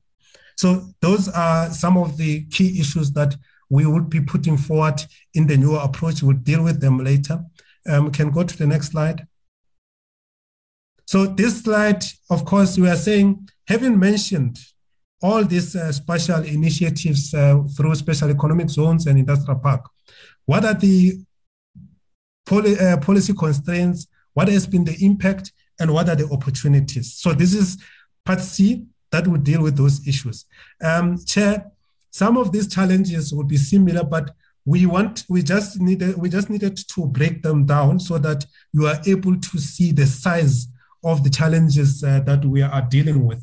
Key amongst them would be um, on special economic zones, the key uh, community engagement strategies at the SEZ level. There has been uh, poor community engagement in some of these SEZs that are struggling.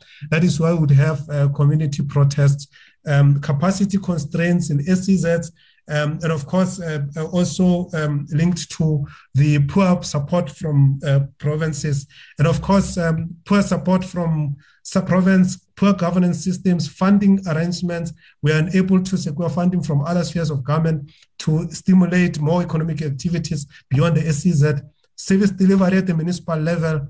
And of course, in terms of industrial parks, I've dealt with the issues to say generally poor governance. Um, there are no institutional structures dealing directly with the parks. Rental collections uh, used to subsidize other things, lack of policy, lack of funding instruments, social cohesion, where you have uh, serious uh, um, um, challenges related to community protests in all the parks. You can go to the next slide.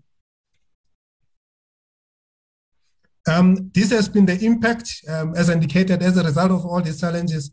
We've had a modest performance, slow implementation of uh, several special plans, inability to optimize beneficiation of our resource endowments, including minerals and ag- other agricultural produce, continuous collapse in infrastructure and industrial parks, inadequate in, um, investments into the SEZs and the parks, low level of accountability in provinces where they manage all these uh, parks. You can go to the next slide.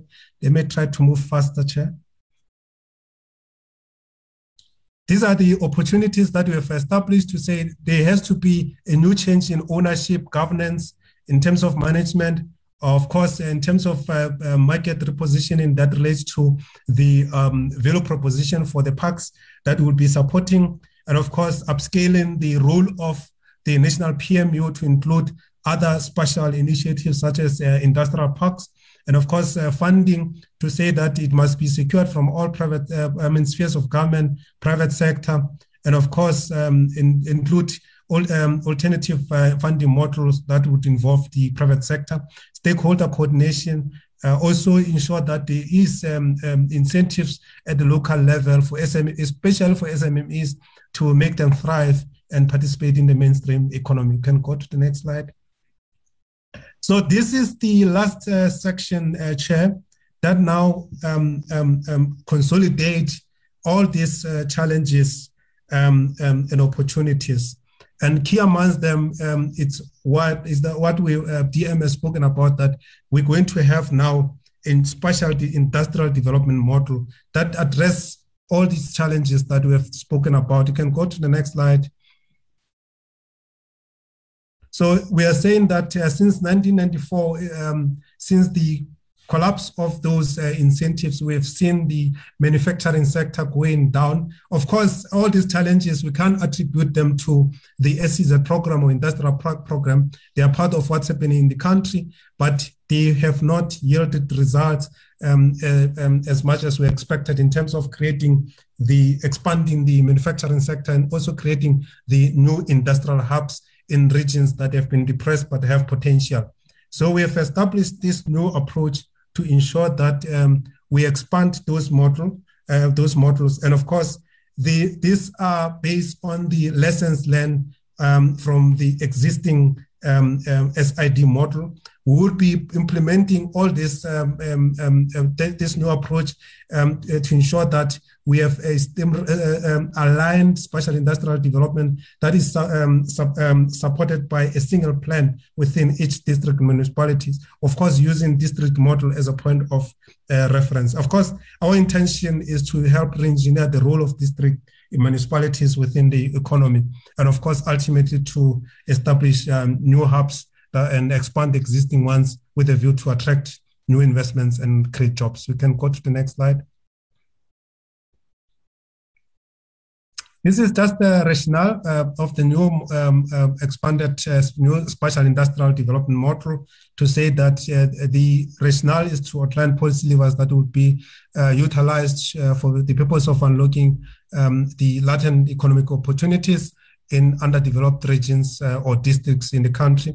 Uh, would also use this to identify key special industrial development opportunities in all districts in various uh, sectors and uh, foster a national economy that ensures all districts have viable and productive um, space economy. Uh, support special industrialization of all districts through targeted special initiatives that go beyond industrial parks and special economic zones. If, for example, there are companies that want to locate in a particular district but can't be located in the industrial park, those investments must be supported regardless of where they are located. Address binding constraints inhibiting the regions from realizing their full development potential, and of course, facilitating strategic and broad based partnerships, which, in our view, is what led to failures of the, some of these initiatives. Uh, we can go to the next one. So this is just the outcomes uh, um, indicators. We are saying um, this uh, program must uh, lead to the emergence of new industrial hubs. Um, it must lead to increased number of uh, investments. It must in, uh, lead to increased number of uh, value-added exports. Of course, um, increased number of uh, jobs created um, in each sector, but also increased beneficiation of our resource endowment. So overall, this is what we would want to see as an outcome of um, the um, this new model of course, uh, linked to our overarching um, um, outcomes that are industrialization, transformation, and capable state. You can go to the next one. These are key issues that we'll be dealing with insofar as the new approach. Key amongst them, as I indicated, um, we cannot afford to be spectators or uh, financial intermediary as the DTIC, but will be directly involved in the ownership and management of these projects. Um, so all the SEZs that will be designated DTI using, having used the TASEZ model that has worked, would be involved in driving those SEZs. And of course, the national PMU would also be there to provide uh, support to this SEZ. Uh, and we're saying that we need to ensure that all spheres of government are properly aligned and properly capacitated because at the moment we are really struggling in the provinces that I've mentioned. Uh, we need to develop strong and credible investment promotion and facilitation plans, working with the investment SA. Um, and part of the new approach is that um, we, as the DTIC family, will be embracing the these SDIs in all the branches and we will all uh, contribute towards that. And part of that would be for ESA to help to ensure that the attraction and um, retention of investments in all the um, SID, whether it's SEZ or industrial park, are supported. Um, community involvement and facilitation, um, part of the challenges that I've mentioned in as industrial park is um, community protest, um, the mushrooming of business forums. So we are saying as uh, to deal with those things, we would have credible plans to be developed.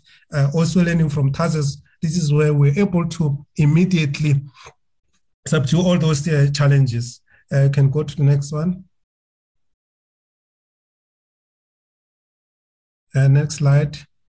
And of course, uh, incentive uh, support, oh, sorry, incentive support, uh, hybrid model, uh, we're saying the private sector now must be given a role to play in so in the projects in the SEZ and outside SEZ industrial parks.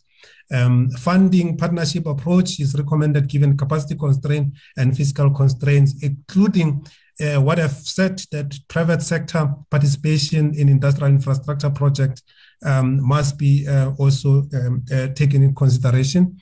And of course, institutions such as IDC, NEF, SAP, SEDA, CIFA uh, would have a role to play in supporting the SID projects. And of course, uh, there are a number of um, factories uh, or investments that um, IDC has already supported in various uh, SEZs um, um, uh, um, that we currently supporting. Um, strong private sector participation, I've spoken about that. Support to struggling projects, whether it's an SEZ or an industrial park.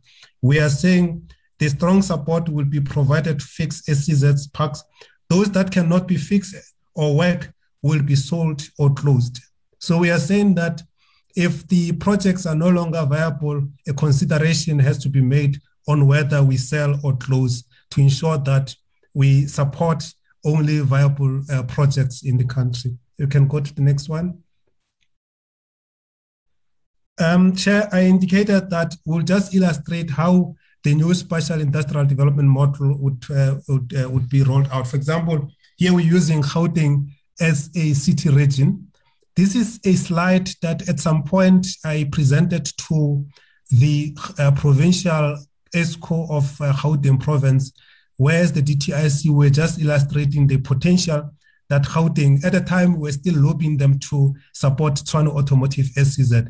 So we're saying that in order for them to realize the, uh, uh, the idea of uh, building Gauteng as a city region, there are a number of um, opportunities and hubs that they can uh, develop. So we identified these hubs in Gauteng to say, if we are to focus on this, they would be able to catalyze in many other opportunities because this will be developed as corridors. And we included the parks that are not necessarily owned by them, Ekandustria, Babelege, and Ga-Rankuwa.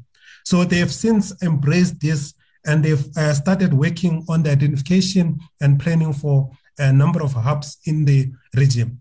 Key amongst them um, have been TASEZ and um, um, um, Vaal River City SEZ.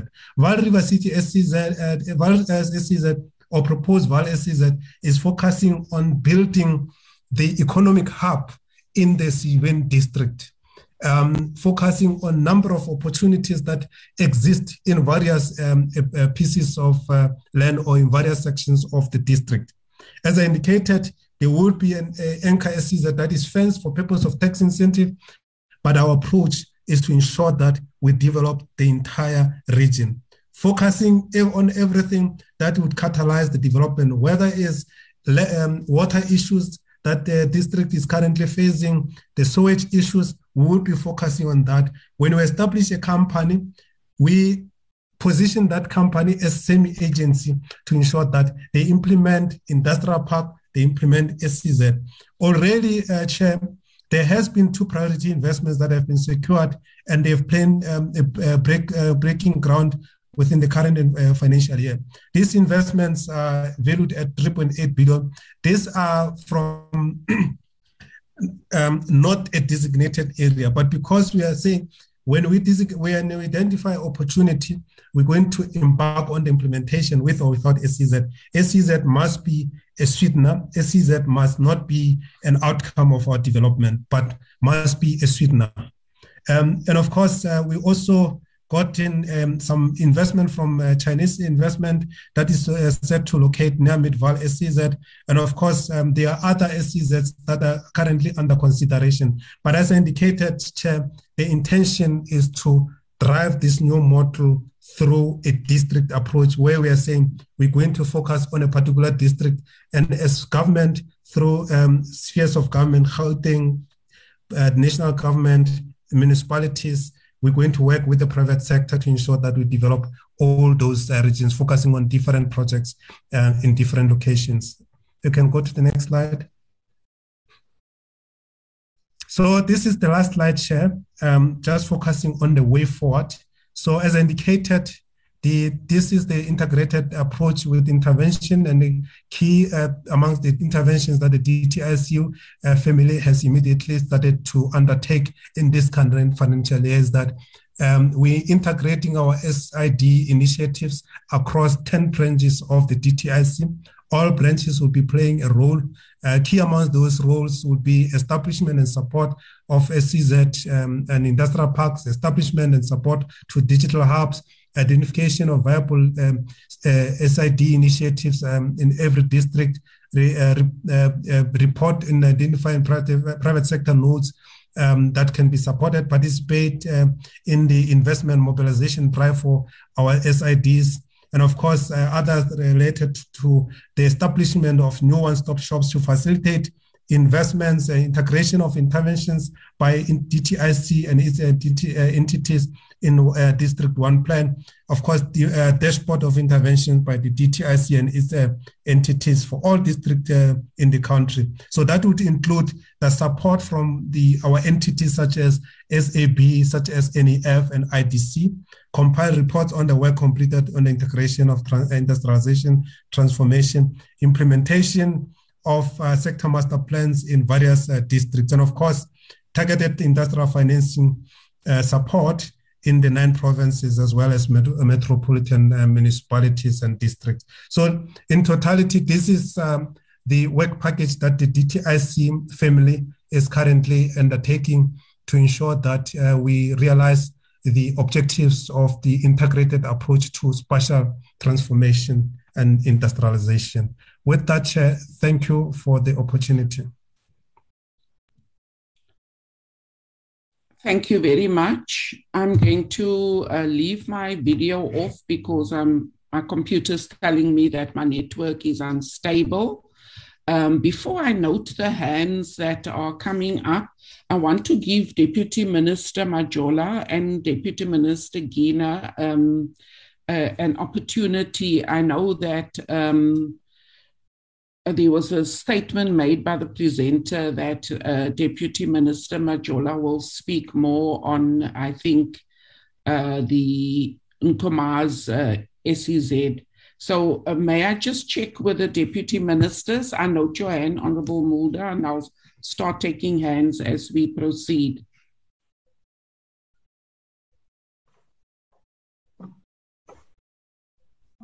You must unmute, Deputy Minister. Yeah, okay, you unmute. I have, I have, Chairperson. Thanks, thanks very much, and uh, good morning. Good morning to you, Chairperson, and uh, uh, the honorable members. The, the Deputy Minister Gina is uh, to leave now. I don't know if she's still in the platform, and uh, the, the rest of the team from the DTIC and the parliamentary support staff Chair, I do recognize that uh, we, we, we, we now have uh, time constraints. Uh, I wanted to say that uh, today we bring into the portfolio committee in what in that lengthy presentation by Mr. Molefane. Uh, but, uh, the something that presents two main messages. so if we're to ask, but what is the storyline? So the main storyline is this with regard to special economic zones and, and the, the industrial parks uh, and their evolution. Firstly, that in the first phase of uh, 200, uh, 2010, so we designated a few IDZs which were located at our port of entry, port of entry, and we have uh, seen Coega and the East London um, in IDZ uh, being the success stories out of that period. When uh, the, in 2014, when the SEZ Act was promulgated and new SEZs were uh, designated, you can see, Chair, from the what Mr. Molefane has presented, that we have struggled to make progress with regard to those new designated SEZs. The long and short of it is that that period of after the designation has not been a story of success. Thirdly, uh, we are we are we are saying that we're now entering a new phase uh, with regard to the SEZs and the and the industrial parks. This is based on the August 2019 directive by a cabinet that uh, Mr. Molefane referred to, and our, our new uh, spatial industrial development model. So we are now acting as the DTIC, acting directly and want to give confidence to members uh, of, uh, of parliament that we are now acting directly as the as the DTIC in the SEZs, and we are making we think we are making good progress. We'll now integrate our work in the SEZs with uh, the work we're doing in the industrial parks as we endeavor to drive a coordinated economic development in each of our 52 dis- districts in line with the DDM model. So the, the president has instructed us. I want to see a significant industrial activity in each of our 52 districts. So we're now driving the, the, the special economic zones and the uh, and the industrial parks in a coordinated way to ensure that uh, we can show in each of our 52 districts that there's a significant industrial uh, activity that uh, uh, would be would be driven. Uh, we are fast tracking and upscaling our work in various SEZs. And I just want to give you these examples. The, the, the story of OR Tambo, which was long designated, it's a sad story. And uh, now what has happened is the, the PMU that uh, Mr. Lionel October now leads has dispatched a multidisciplinary team of experts, which is now focusing on ensuring that uh, we can finish the construction of the top structures at OR Tambo. In Musina Makhado, where uh, Mr. Molefane has indicated that we've been having difficulties, our team is there now, currently in Limpopo, and that's where he's presenting from, uh, to ensure that we can fast track our work in both Fetakgomo, Tubatse, and in Musina Makhado, especially the part that doesn't have difficulties of Musina Makhado that with, uh, with EIAs that he has referred to. So in Nkomazi, we, we're having a visit there next week, Thursday, to ensure that uh, we can start acting more rapidly with SANRAL, with Transnet, to ensure that uh, this large logistics company, uh, Dubai Port World, can locate uh, very soon in the industrial park so that it can begin to attract other investors into Nkomazi. We think that we will break ground uh, in the next uh, few months uh, in, in Nkomazi. We're doing the same thing in Saldanha Bay.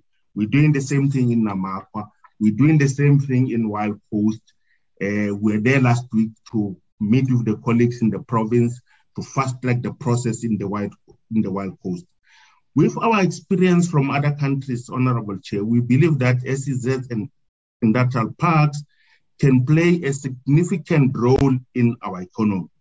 We want to elevate the role of SEZ in our economic growth path. That is to elevate and upscale the role and place of SEZ in the economy and in economic development. For example, and I want to return to Nkomazi. Nkomazi, uh, with the location of uh, Dubai Port World uh, as a major logistics company. So it has the possibility and the potential to change the landscape, not of not of Nkomazi local municipality, but of the province as a whole. It can serve as a logistics and a major agro processing hub that is linked to the African continental free trade area. So we must be more bold and we must be more ambitious. And we think that uh, the Nkomazi, the Nkomazi uh, um, SEZ holds enormous uh, potential uh, for, for, for the government and the people of South Africa.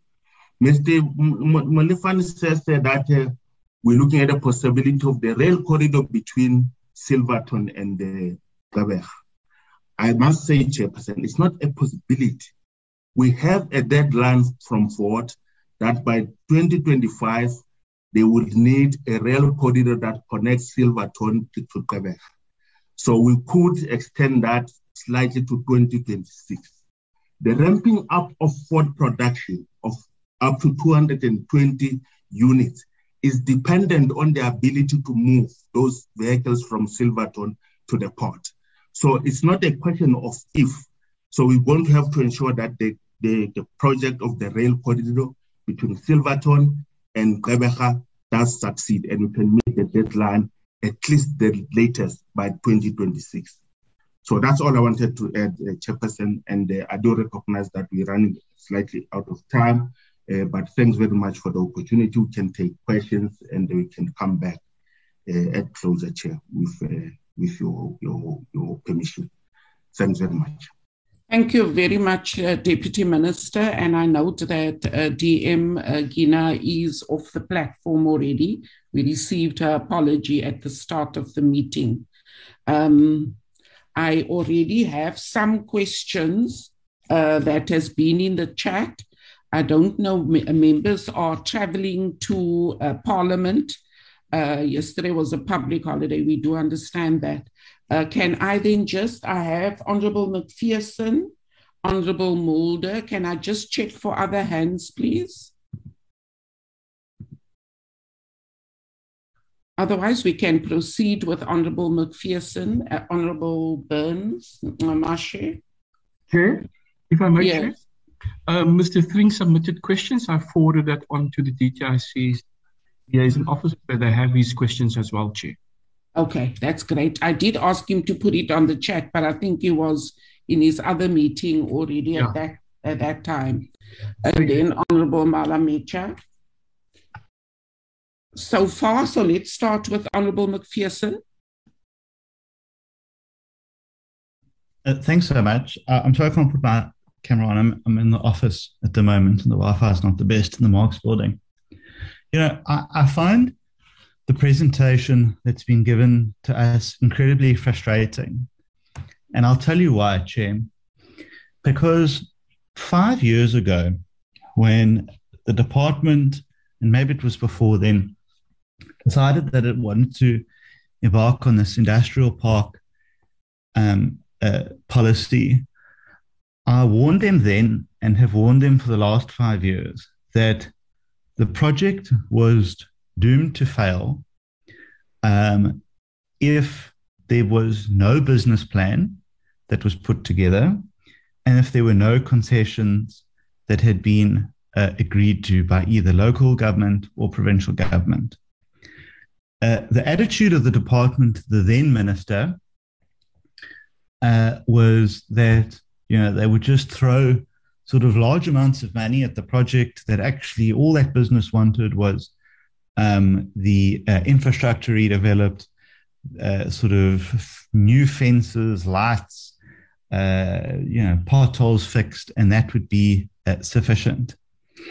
Um, and they had budgeted 500 million rand, and clearly a lot more has been spent.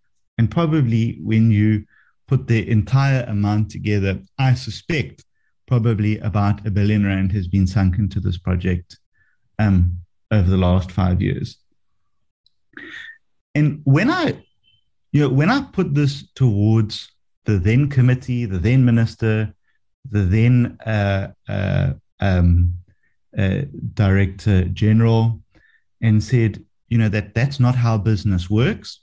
That they need a business plan. They need to actually understand why will these parks succeed, what is in it for them, and what are the concessions required? Now, what do I mean by that?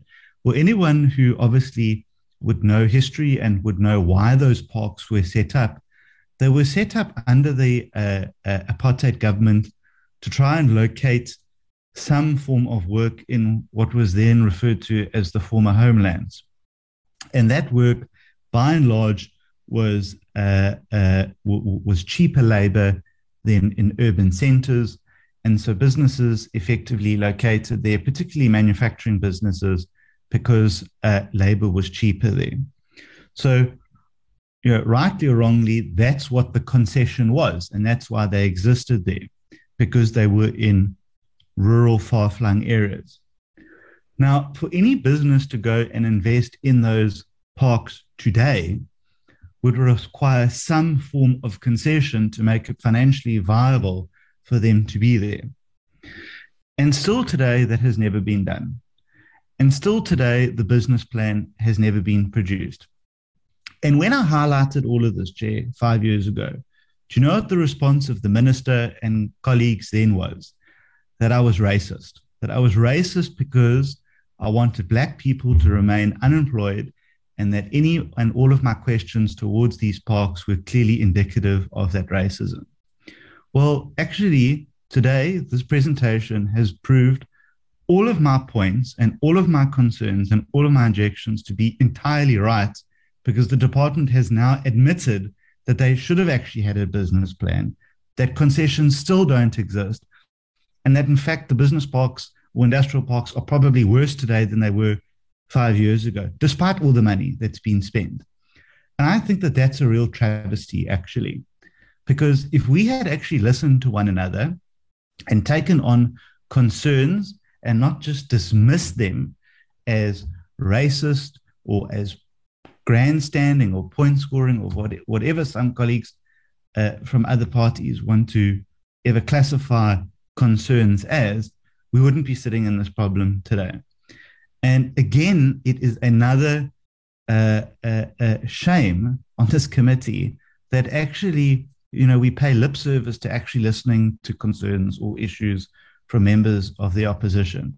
And we've probably wasted a billion rand in five years uh, on these industrial parks that have actually amounted to very little. And I think that that's actually a travesty for the country and for those people who desperately need uh, employment. I really think that actually the department needs to you know, relook uh, long and hard as to you know the concept of industrial parks and SEZs, because you know you can have all of these SEZs, but unless there are actual financial uh, incentives and there are concessions and there are reasons for businesses to be located in them, and we can't even say that it's, well, you know, for infrastructure because infrastructure is falling apart. Transnet doesn't work, so they can't go on rail. I, I, mean, it's becoming very, very difficult to sell a business case for an SEZ unless a business is already located there at present. And I think that this committee needs to grapple itself with the kind of money and investment that continues to take place in these industrial parks and SEZs, and whether it's actually financially viable and worth it and whether actually there is any benefit to the economy uh, and to to job creation because I'm finding it very difficult five years later to to to justify the continued uh, expense. And I'm sure that colleagues will continue to call me racist for pointing that out, but the facts speak for themselves.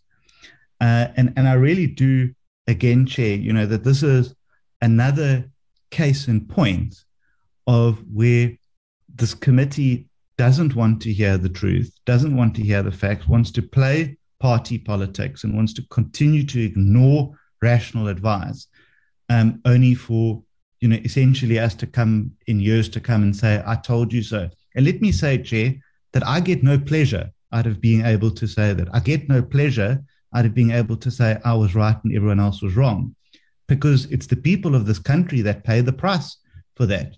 And I really do hope that at some point, at some time uh, in the future, that the department, the minister, and members of this committee will actually start listening to what members of the opposition say, what experts start to say, and we can stop wasting time and stop wasting money like we have now finally admitted uh, is the case on industrial parks. Thank you very much. Thank you, Honourable McPherson. Honourable Mulder. Thank you, Honourable Chair, um, Honourable Deputy Minister, colleagues, officials. Um, I will be short of my question. Uh, it's, it's, it's very much in the line of uh, what, what Honourable McPherson asked, but if I refer, can refer to page 42 of the presentation with the heading uh, describing or speaking to the existing spatial instruments and constraints, it's quite clear to me and should be to the committee that the government in general is not able to sustain special economic zones and the industries because of poor service delivery or lack of service delivery. It is quite common knowledge that local government is in a state where um, constant water, road, and, and other services supplies is not sustainable. And um, it's been said on page 42, if you refer to Eskom, who's not able to supply regular electricity or electricity on a regular basis. In other words, to put it in short, the state, the government, is not able to support the projects as described in this report, um, the special, special economic zones. Being saying that, I would like to also refer to page 14, the special economic zones performance um, column that we've got there, where it says that 22 billion rands been spent and 19,000 jobs been created. If I understand it correctly, that roughly means, and it's not that simple that one job created came at a cost of more than 1 million rand. So my question in, in short is, um, how sustainable is it? Do if, if I'm wrong, if I say that this whole project is not sustainable, especially taking into account that government is not able to provide supporting services, the econ- economy is still recovering from state capture and from COVID 19 um, regulations. Is it sustainable, according to the, the Deputy Minister and to the Department, uh, to carry on like this? Thank you, Chair. Thank you, Honourable Mulder. Honourable Burns Nxamashe. Uh, thank you very much, um, Honorable Chairperson. Um, uh, and, and, and greetings to members um, of the committee. Maybe, Chairperson, what we need to do uh, first is to welcome uh, the presentation, which was quite uh, comprehensive, brutally frank, honest and genuine uh, in that where the department has performed well, the department has managed to indicate uh, those areas and where there were weaknesses or where there are weaknesses. The department is uh, quite clear in identifying those, not only identifying those, but there's also a plan in terms of how to uh, mitigate uh, those kind of weaknesses, which is something that um, is very important uh, for uh, South Africans uh, to always hear. Um, precisely because we, we are always with our people. We live with them. We understand, we know exactly what their challenges are. Even the kind of challenges that we have, um, largely they are of a historical nature. You know, if there's any tragedy that was committed by both colonial and apartheid systems was uh, to alienate uh, our people who constitute the majority, deprive them of all uh, the opportunities, be they educational, be they access to finance, but just to reduce them to um, um, um, uh, labor um, um, uh, ponds for exploitation. So um, that this current government, um, in its um, policy and programs, they are predicated on a conscious transformative imperatives.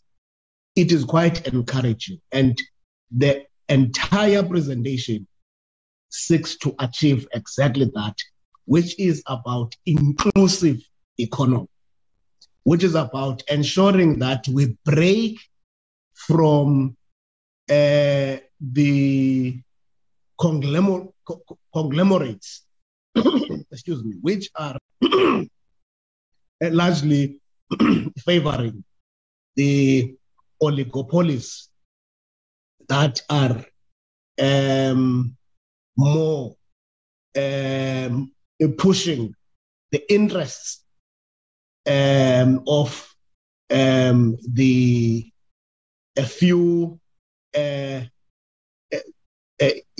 white uh, industrialists.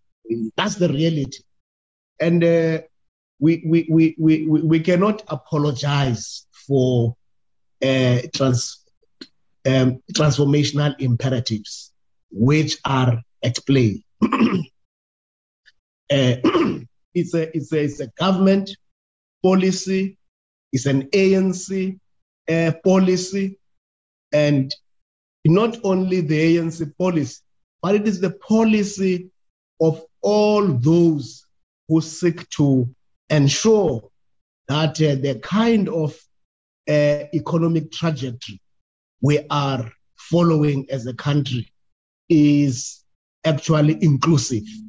And, and, and, and that's what um, that, that's the essence of um, the, the, the, the presentation.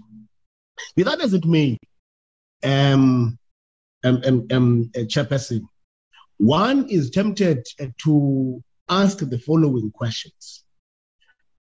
Um, yes, we appreciate uh, the fact that um, um, the, the, the, the, there are uh, SEZs that are uh, classified as good performing. For instance, your East London IDZ, uh, your Coega, um, a part of those IDZs, um, the extent of their uh, positive and uh, successful uh, functional capacity, among other things, um, is um, given a lot of boost from the automotive um, sector. Now, let's take East London, for instance.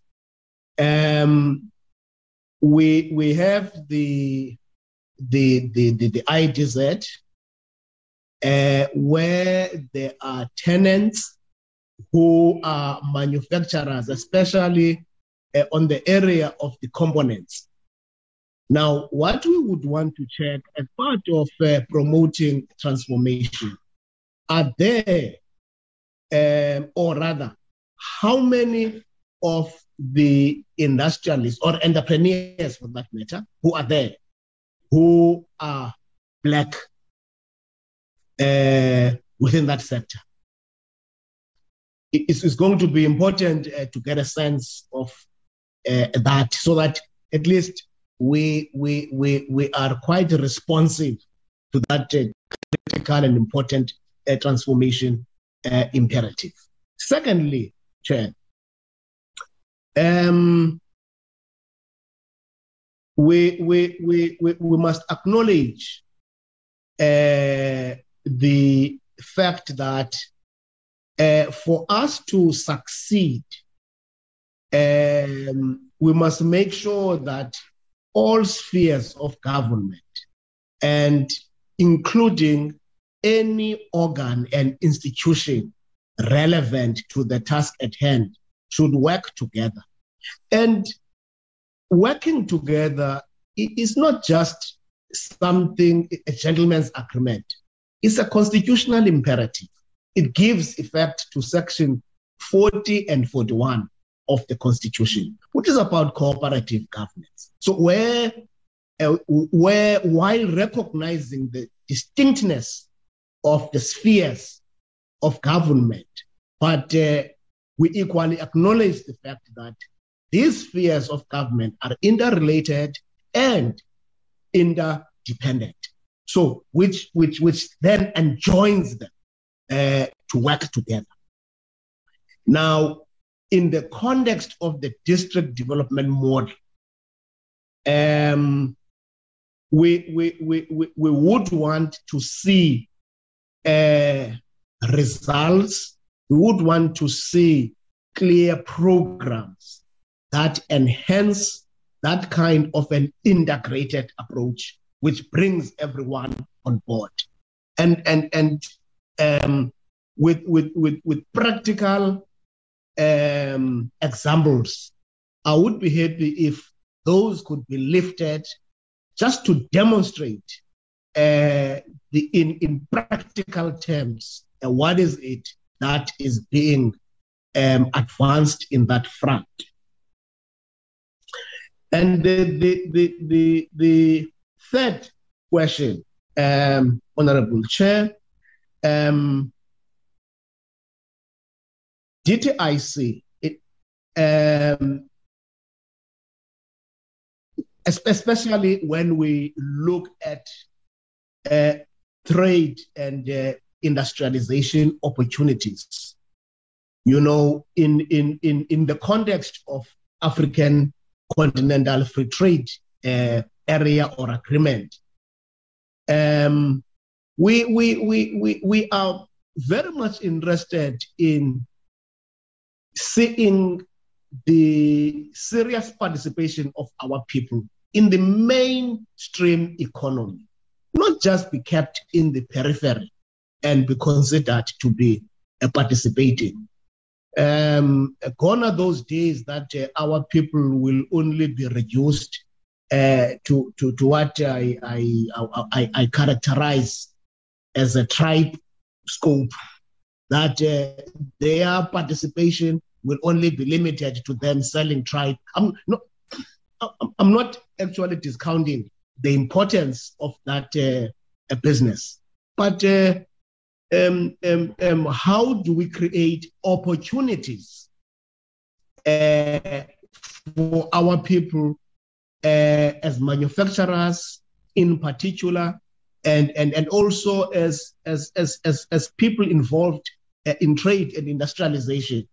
Uh, how do we ensure that their participation finds expression and there's a clear footprint um, that is beyond the borders of South Africa?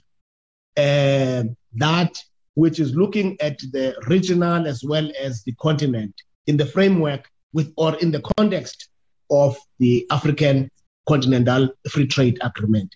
See, we can't continue, um, Honorable Chair, uh, as South Africa and the continent and the region, with all the natural endowments that we have, um, all that we are worth is to be um, um, relegated into the periphery of raw material producers.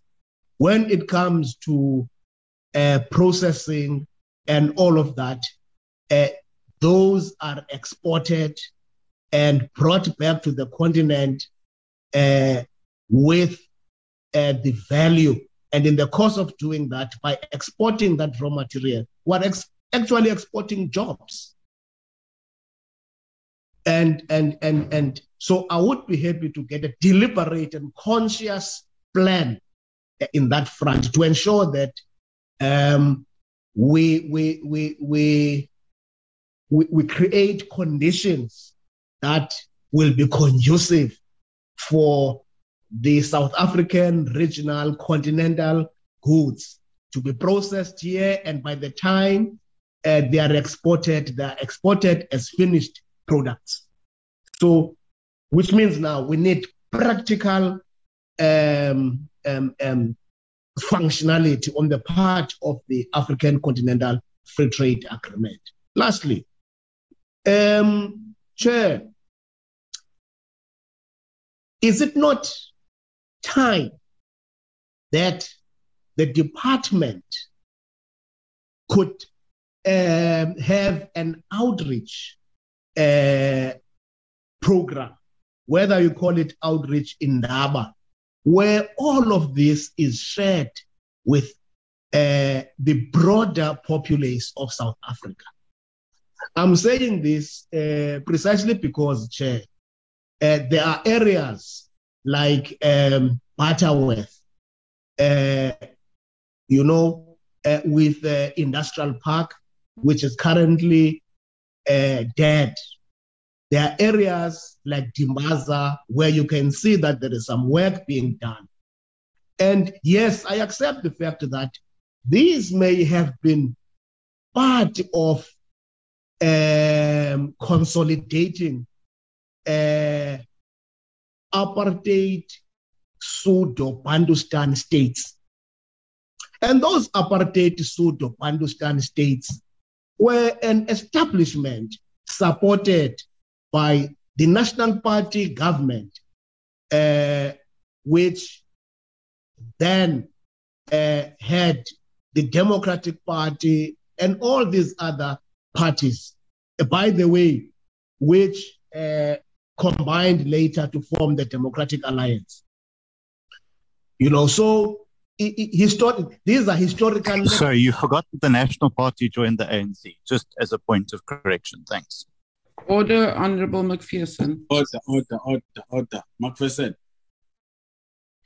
All I'm saying, uh, Chair, is that uh, the current Democratic Alliance, uh, we are not oblivious of its uh, history in, in terms of its direct participation in the resolve of consolidating uh, apartheid um, as, as part of legitimizing colonialism.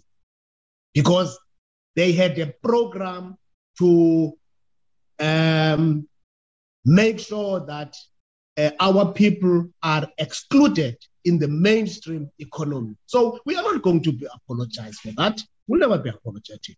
But what, what, what, what chair I want to propose is an indaba um, in all these provinces where DTIC will not be seen as this department that is aloof, that is uh, far away from the communities, but as it must be part of the daily um, um, um, fun- functional uh, capability of our communities.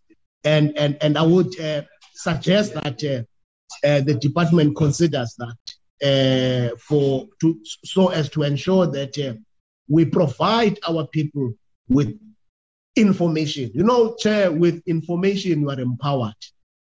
You know, information is power. And we, that's how we should be doing as, as, as, as, as the department. Make sure that we empower our people with information so that uh, they can uh, understand uh, the importance of these programs and create conducive um, conditions for uh, inclusive economy to thrive, which is an antithesis of what the Democratic Alliance stands for. Thank you very much, Chair. Thank you, Honorable uh, Burns Nxamashe. Honorable Malematja. No, thank you, Chairperson. Uh, greetings to deputy ministers, colleagues, let me take this opportunity to start by saying it will be wrong of me to allow to die silence. And it will be good of me that I speak my mind so to assist because it's like we are begging to govern, whereas we are in charge. And that alone, it makes those that benefited some years ago to continue laughing at us as if we are not aware that we are in charge. Allow me to say, comrades, people are sick and tired of these good plans, but when you go to the ground, the reality is different from the papers that we are having. And this has been attested by the manner in which we deal with the stakeholders when they're supposed to partake in this, because it is the very same stakeholders who are raising their concerns, and they are raising concerns simply because they are masked, they are based in the masses where they are able to say, when these were introduced to us, we developed hope that at least something is coming. There will be creation of jobs. There will be inclusive economic. We are definitely sure that we are going to be taken care of. Now, you'll find a situation where the very same thing that's supposed to come and help people, it takes decades to even kickstart. And those that decided to not go anywhere in a form of migration from rural to urban are even aging. Now they cannot get any job should that particular thing start. We are saying the department must ensure that you fast track whatever that you are creating on the ground so to not lose the confidence of our masses. And our masses, indeed, they've been badly treated by the outgone apartheid regime that made sure that they only exist to be job seekers, not necessarily to be industrialists. That is where time and again, very concerned when we don't see any progress made in the following structure that we created and that we think they don't need permission to exist. We are saying the department, it will be very much vital that whatever we initiate, it must not just be good on papers alone, it must also assist. Number of regulations are the barriers to upcoming entrepreneurs. As much as one is appreciating the introduction of the tax incentives, one will also want to hear what requirements have been relaxed so that those who are new in the economy are able to go in without these barriers because in many cases these barriers are enabling them to participate and at the end is a problem. One was also touched to understand the, creation of the project management that you said in page 11. Now the question is why it took so long for the DITC to realize that you cannot run such massive ZEC, I mean SEZ, without project management team. Because those S, I mean SEZ, they are projects by their own nature and they are unique by their own nature. Therefore, it can't be correct that you decide you can run through the head of department, you can run through the managers without necessarily having the project managers. That was a serious suicide, and that must never happen again if we are really going to change that. We are emphasizing that on the project management because there must be a people who are capacitated and competent of understanding the multidisciplinary approaches of the project managers in carrying such massive jobs. And the issue of the Auspias taking part here, one, will be much concerned to say, if you check in Gauteng, if we are to give an example, which we are very good talking about the Tshwane one, but Gauteng is a province that you also find the Vaal River SEZ. One province, different approach. That must be corrected. It can't be correct that people at the north are enjoying this SEZ, people at the south are not enjoying, but it's one premier. We must never allow the tendency of municipality be governed by another political party, then people are enjoying something that at the end of the day, people are not enjoying. That is very wrong and it must be corrected. You will go to page nine, we'll talk of the investors, we talk of the 54. Of these 54 investors, how many are blacks? And if they are not there, what is that we are doing to ensure that they also be part? Because we're talking of inclusive economy there. I'm saying this because if we don't do that, we'll not be fulfilling the mandatory, which says industrialist is mandatory. We are here to ensure that we produce industrialists. Therefore, it's not good that we are here to produce job seekers. It must also extend and grow. In future, let us know exactly, that is in your page 17. In future, let us know exactly why it is not in operation. Because you'll find that it is not in operation simply because the RI is refusing to approve a plan. You go to our own page 17, you'll realize what I'm talking about. In page 19, if we talk of the Musina Makhado, to date, there are no investors. But what I'm a bit disappointed is to be told that today the team is there. But why today? Simply because we are going to the party. It can't be correct that we take so long when we are supposed to account. We are saying something is waiting on that other side. You see, the other thing that makes me not to be silent is the Nkomazi. This one is a total 100% disappointment. It's a failure.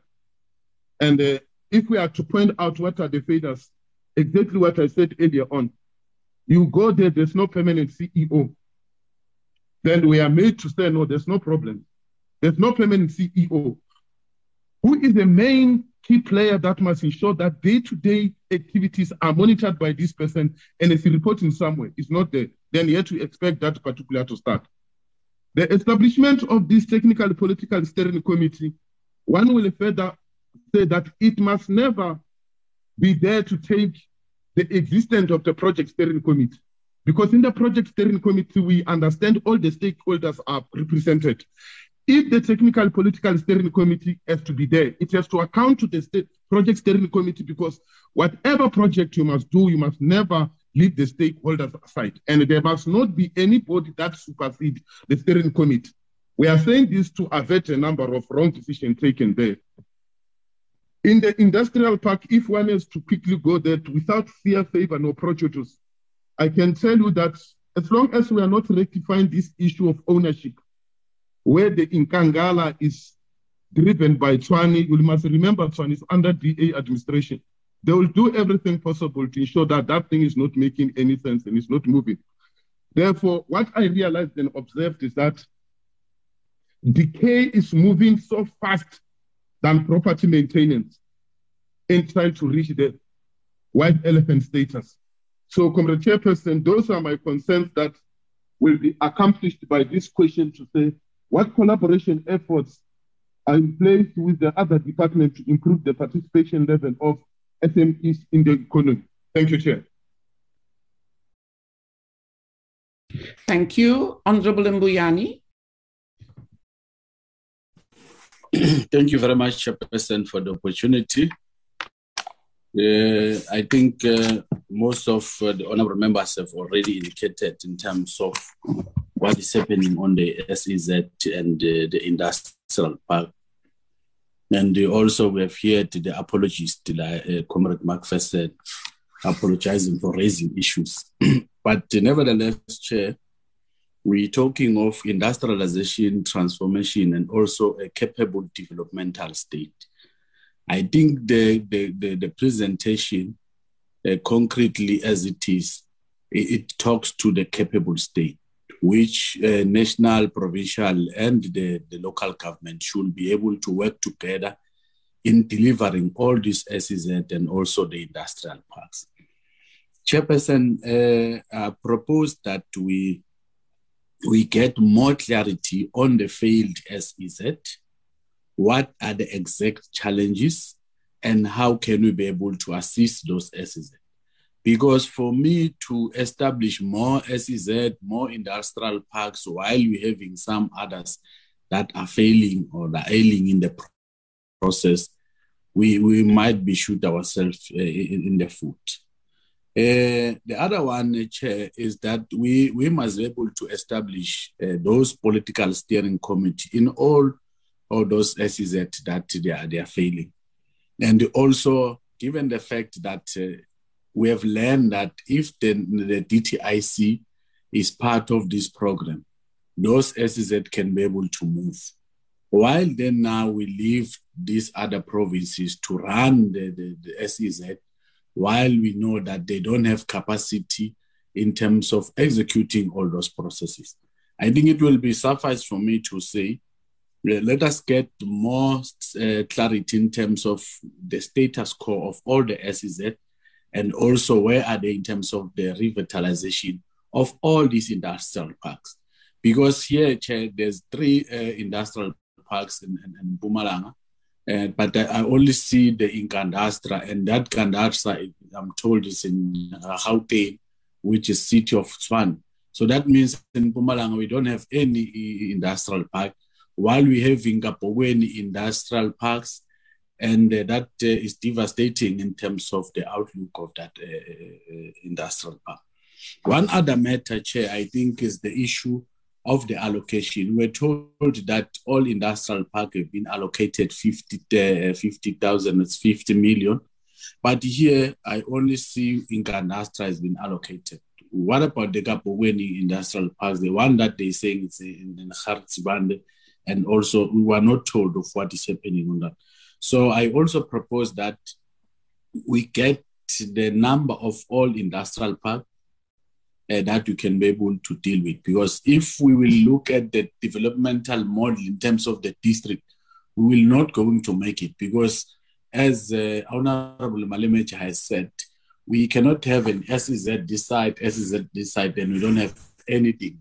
Because as Mpumalanga now, that means we don't have SEZ, you don't have any industrial park. The inking the, the, the poorest of the poor often they are low viable in terms of finances. So to me, it doesn't uh, make a, a sense. The other one is the establishment of the digital hubs. We were told last time in the report that there's a digital hub that is coming to Kabokweni uh, Industrial Park, but for now, uh, I don't get any status quo. Hence, that is why I'm saying, Chair, we need also to put this item on the agenda uh, because now we are from the ground and we see what is happening. So it we, we will need to uh, come up again and get more information because uh, industrial parks are, are, being vandalized and uh, we have security threats in terms of the upgrades uh, we don't get exactly what are the challenges. And then we'll propose to the, the, the minister there, the deputy minister, to come back with the conclude uh, report that will be able to uh, indicate challenges and also solution. Because political commitment and political will cannot assist. We're talking developments. People are starving now. We have, uh, get a, we have got a report that the economy is still concentrated on the hands of the few, which are white people. And people are suffering in 28 years of democracy. And that, uh, Chairperson, I, I, I pause. Thank you very much for the opportunity. Thank you very much, Honorable um, Mbuyane. Um, can I hand over to DM and the team? DM Majola. Thanks, thanks very much, uh, Chair. Um, can I request that uh, um, uh, we we start with Mr. Molefane and any okay. members of the team, and then I'll, I'll come back to the questions. Okay, thank you. Mr. Molefane? Thanks, uh, thanks very much, uh, Chair, and thanks very much, uh, DM.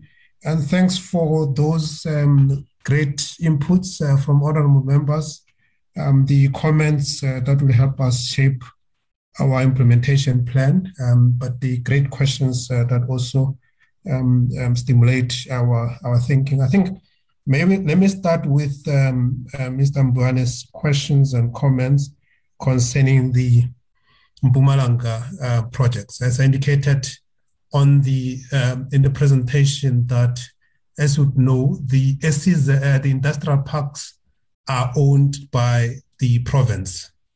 So um, they're owned, uh, they're managed, and they're driven by the province. So the slowlessness uh, in terms of revitalization would only be in the main the um, be, uh, on the basis of the applications that uh, we get uh, as the DTIC. So the applications come from the provinces uh, to the DTIC insofar as the funding for revitalization. So it means, uh, in terms of, I know for a fact that in terms of the um, um, the Kabokweni one, um, it's been finalized uh, with the support of uh, DBSA. I'm not so sure if it has been submitted, but Um, the last data I had, it was the, it was still um, being finalized um, in, uh, by the, uh, with the support of uh, DBSA.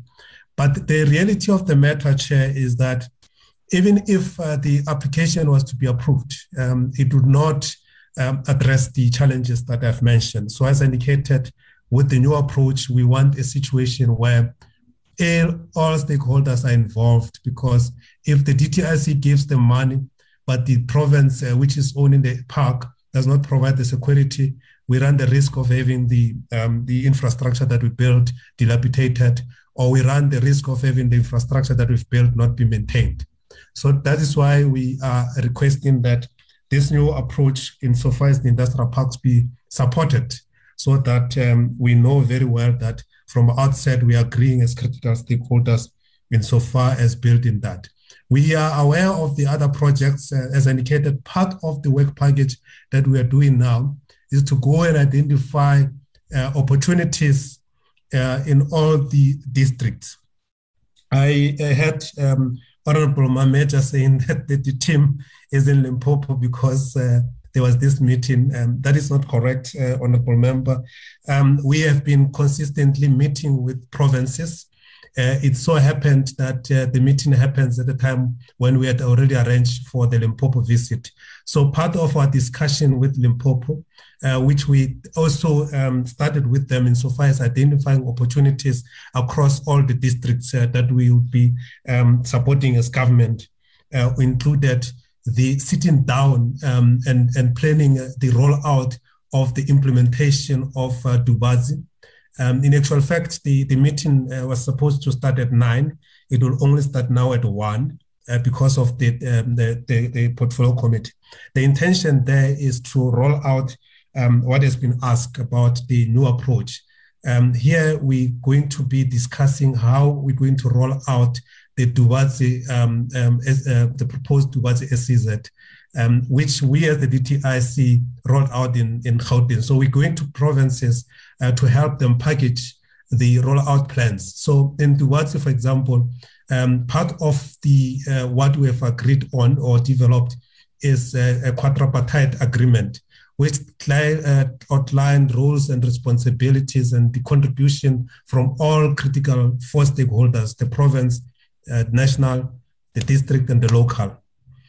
Uh, we've all agreeing in terms of who's going to do what, how we're going to establish the company, how is it going to be governed, and in terms of the land the community involved. The land is owned by the community. How do we involve the community? The private sector is involved. How do we roll out this with the private sector? Because the SEZ or proposed SEZ is about mineral beneficiation. So we can't do that in isolation with the um, um, from the from the mining houses. So I'm just trying to correct the statement that says the trip is because of the um, um, um, um, um the portfolio committee, but also how do we uh, roll out and what are we doing in other provinces? So this is just an example. The DM has mentioned that we were in the Eastern Cape last week with the MEC and the team from all the SEZs, Kuchais, London, and the Wild Coast, discussing the very same thing and agreeing on the way forward. So this is something that we are rolling out across the country in terms of how do we then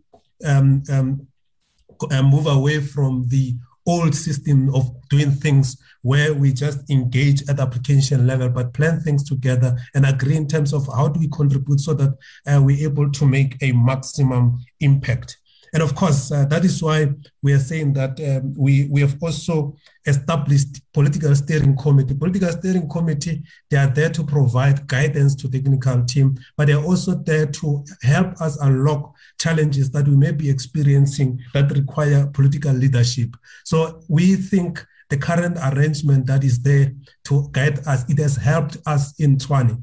Uh, because that's where we started. Um, DM Majola was there leading us uh, from the front in making sure that all the other um, requirements are accomplished.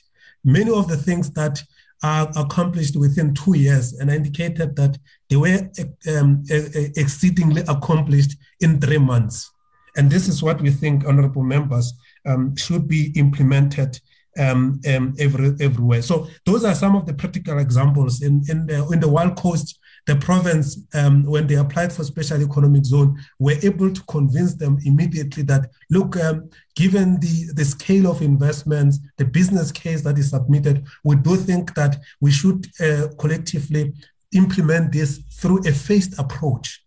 And that phased approach means the proposed SEZ would first be implemented as an industrial park, which then responds to some of the questions to say, how do we attract investments before designation? Um, are we, are we um, um, uh, so how are we going to do that? So we, we immediately assist and accommodate some of these investments. So the province was able to contribute money immediately for bulk infrastructure, and the DTIC was able to contribute money for um, for bulk infrastructure as well to supplement what the province has uh, contributed. And we're able to agree in terms of who's going to do that, which is what we are struggling with uh, in, um, in, in Mpumalanga, um, um where the province is still expecting us to um, implement things in an old way. So we are saying in the new approach, the province, municipalities, you are forced to implement.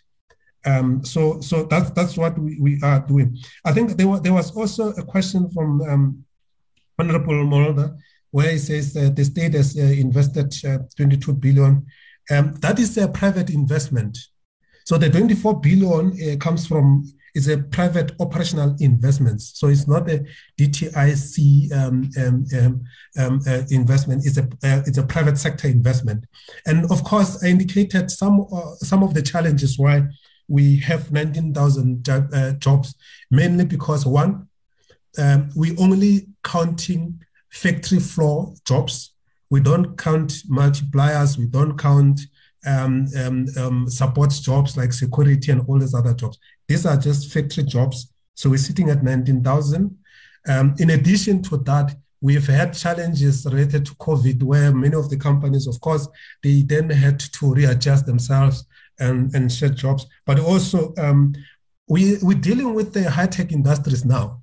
And we got to accept that, of course, uh, they will come at a cost. Some of these uh, uh, factories, they've changed their innovations, which, of course, then affected uh, the, the, the, number of uh, jobs. And of course, there was also a question around industrial parks. I think there was also a mention that the SEZ contributed just um, industrial park, 1,000 jobs. Um, the SEZ in, in the presentation we um, we said that the jobs that are created in the parks, um, the we're sitting at at the time when we're compiling the list, we're sitting at around forty six thousand, uh, just over forty six thousand four hundred. Um, the investment value is 16, uh, 6 billion. And I must indicate that the industrial park um, program is still critical, is still necessary, is still very important.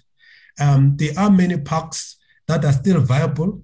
And of course, as indicated, they were established uh, privately to, to the political issues. But at the moment, um, because of uh, density and, the, uh, um, and, and, many other things that have been developed, they are viable, some of them. They just need us to agree with all the spheres of government, which has been um, uh, emphasized by Honorable Mngqemashe, that we need to work as all spheres of government to ensure that we revitalize the park. If, for example, the issue of uh, governance, owner, uh, governance or ownership issues was to be resolved in Ekandustria, Babelege, and Harangu, these are strategically located industrial parks that would immediately open up opportunities, whether owned by the private sector or transferred to Gauteng province or to the municipalities. But the reality of the matter is what is uh, inhibiting the, pro, uh, the growth and the potential of those uh, parks it's uh, really around the governance arrangements. there was an issue around the black industrialists in the SEZs. I think, um, honorable members, I think that's uh, some of the information that uh, we can uh, uh, submit. I'm not so sure as well in terms of the number as yet, uh, but we can go back and, and establish. And then there was a question from um, um, um honorable, um, um, let me just check, honorable Thring about which SEZs have, uh, have beneficiation as a focus. I think all the SEZs, they've got some components, some elements of beneficiation, and especially in the agro-processing. Uh, you, there's some elements of agro-processing at Coega, Um, um, there was uh, uh some elements of uh, dairy production at uh, um, at uh, East London and some mineral-related activities at East London, um, um, um, Trade Port. But in the main, part of the reason why we then um revamped the IDZ program to introduce the SEZ was to look at the beneficiation of our resource endowments in the main minerals and agricultural produce, including the sun in the Northern Cape, by the way.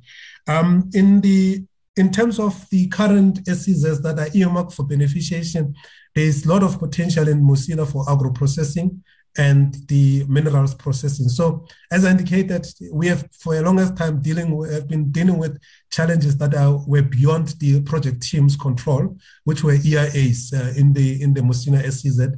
Now that they've got that, we hope that the even the appeals will be won. That would unlock serious opportunities in the mineral beneficiation as well as agro processing. I've given an example about Tubatse, where it's mainly about um, um, uh, the platinum uh, uh, uh, group metals beneficiation, both at the level of downstream and upstream uh, um, opportunities, uh, the mining input supply, as well as the downstream beneficiation. And of course, we also recognize that it's going to be a long journey for downstream beneficiation because at the moment, they've got more than 20 mines in the region.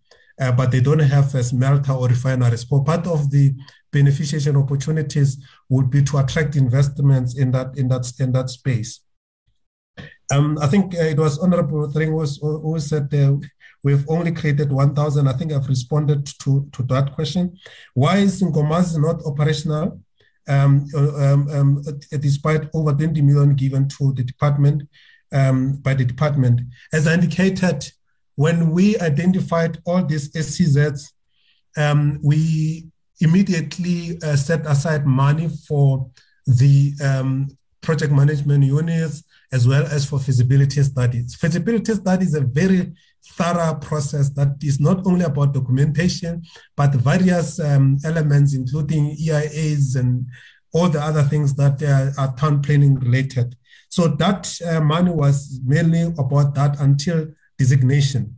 So when SEZ, once SEZ is designated, province has to take over the implementation.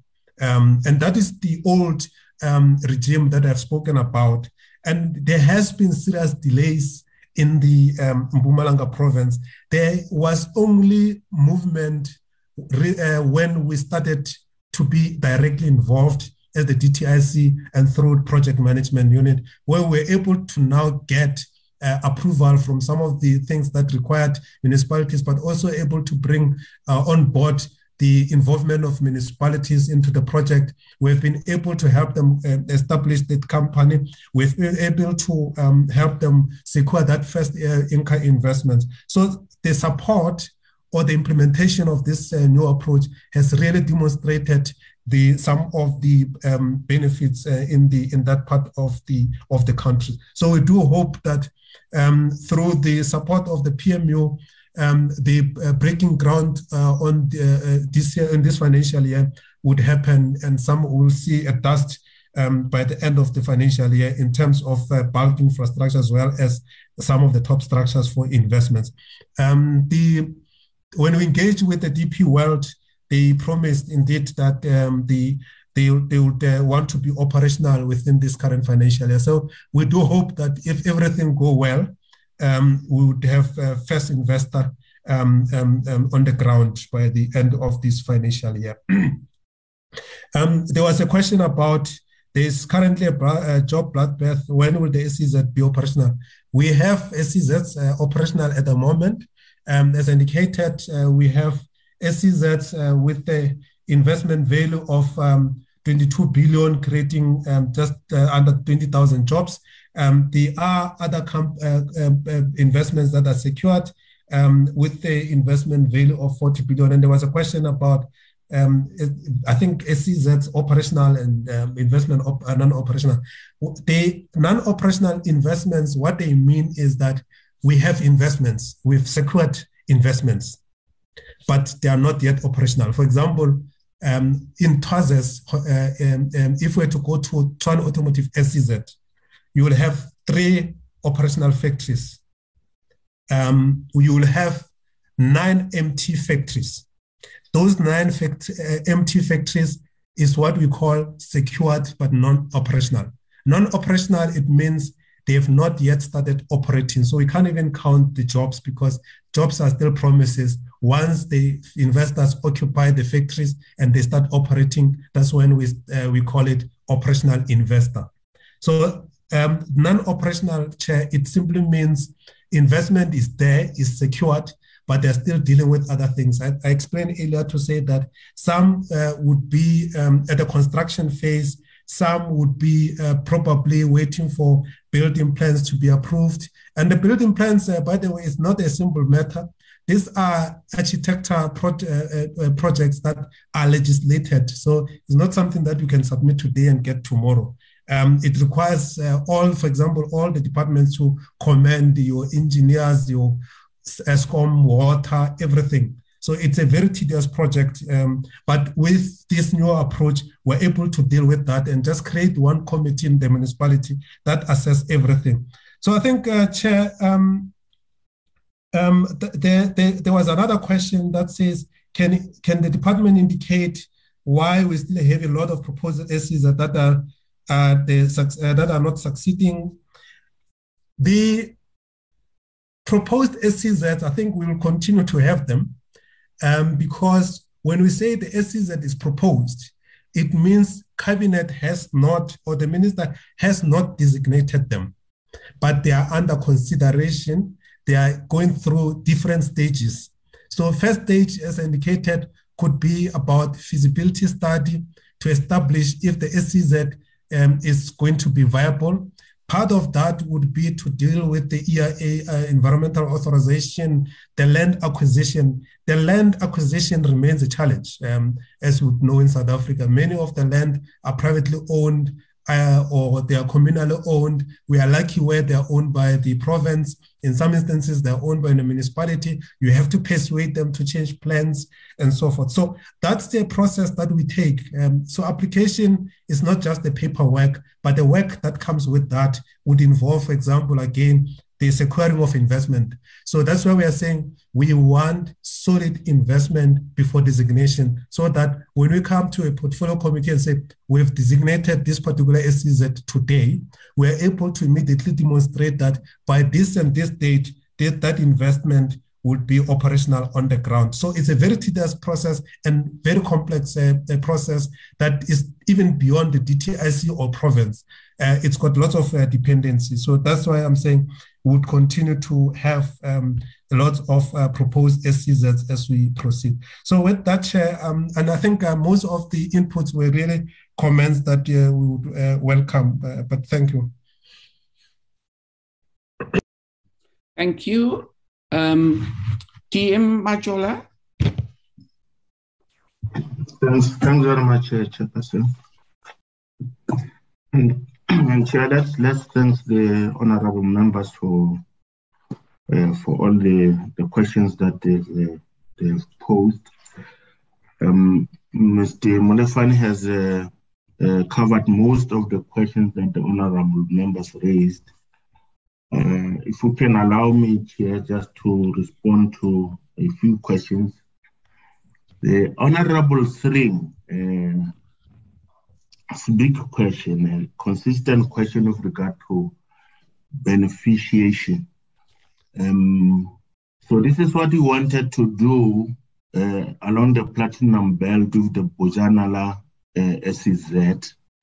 Uh, this has not taken uh, off the ground yet. We're now focusing uh, on uh, Fetakgomo because it's a mining area to ensure that we work with the mining companies around there to ensure that uh, this uh, uh, SEZ becomes a hub of mineral beneficiation.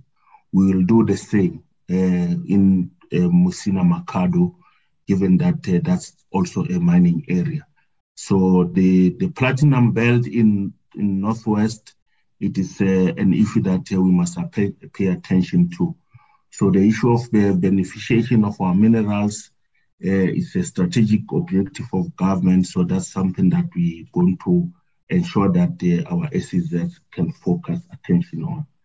The, with regard to um, the questions by Honorable McPherson, the first comment I want to make is that uh, Honorable McPherson, we do take very seriously the the comments, the suggestions that are made by members of uh, Parliament, and we do want to take these uh, these forward. Uh, with regard to the industrial parks and the comments the Honorable McPherson was, uh, was, was making, we, we already have said in the report that uh, we are going to be looking at the industrial parks uh, case by case in line with what we want to do in each of the districts. That uh, there are industrial parks that where we, we, have got to identify that we must ramp up uh, and there are those that need to be uh, refocused in terms of uh, their value proposition. Uh, there are others that, as the report says, that we will think uh, we will consider giving them over to the private sector to uh, to to manage. Those ones that we think that we are not in a position to immediately ensure that they are productive.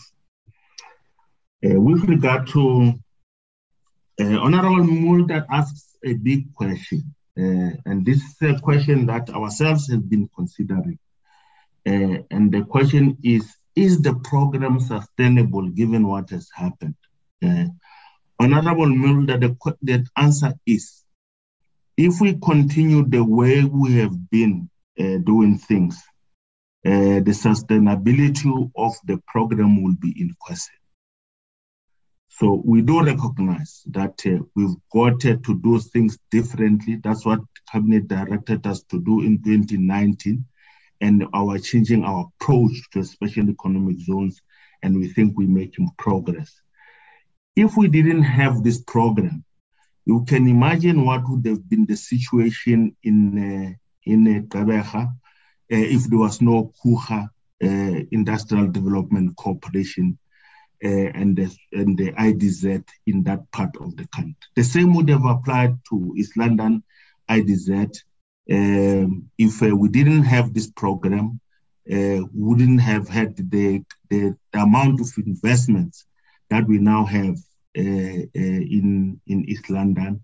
So in Tshwane, Honorable Mulder, if uh, the, the, the, the investment by Ford of the 16 billion rand was uh, was based on the fact that we're going to be able to establish a functioning special economic zone. So without that, that 16 billion investment would have moved to Thailand, and uh, the additional investment in new energy vehicles that has now been announced by uh, uh by Ford would not locate in Tshwane if there was no special economic zone there.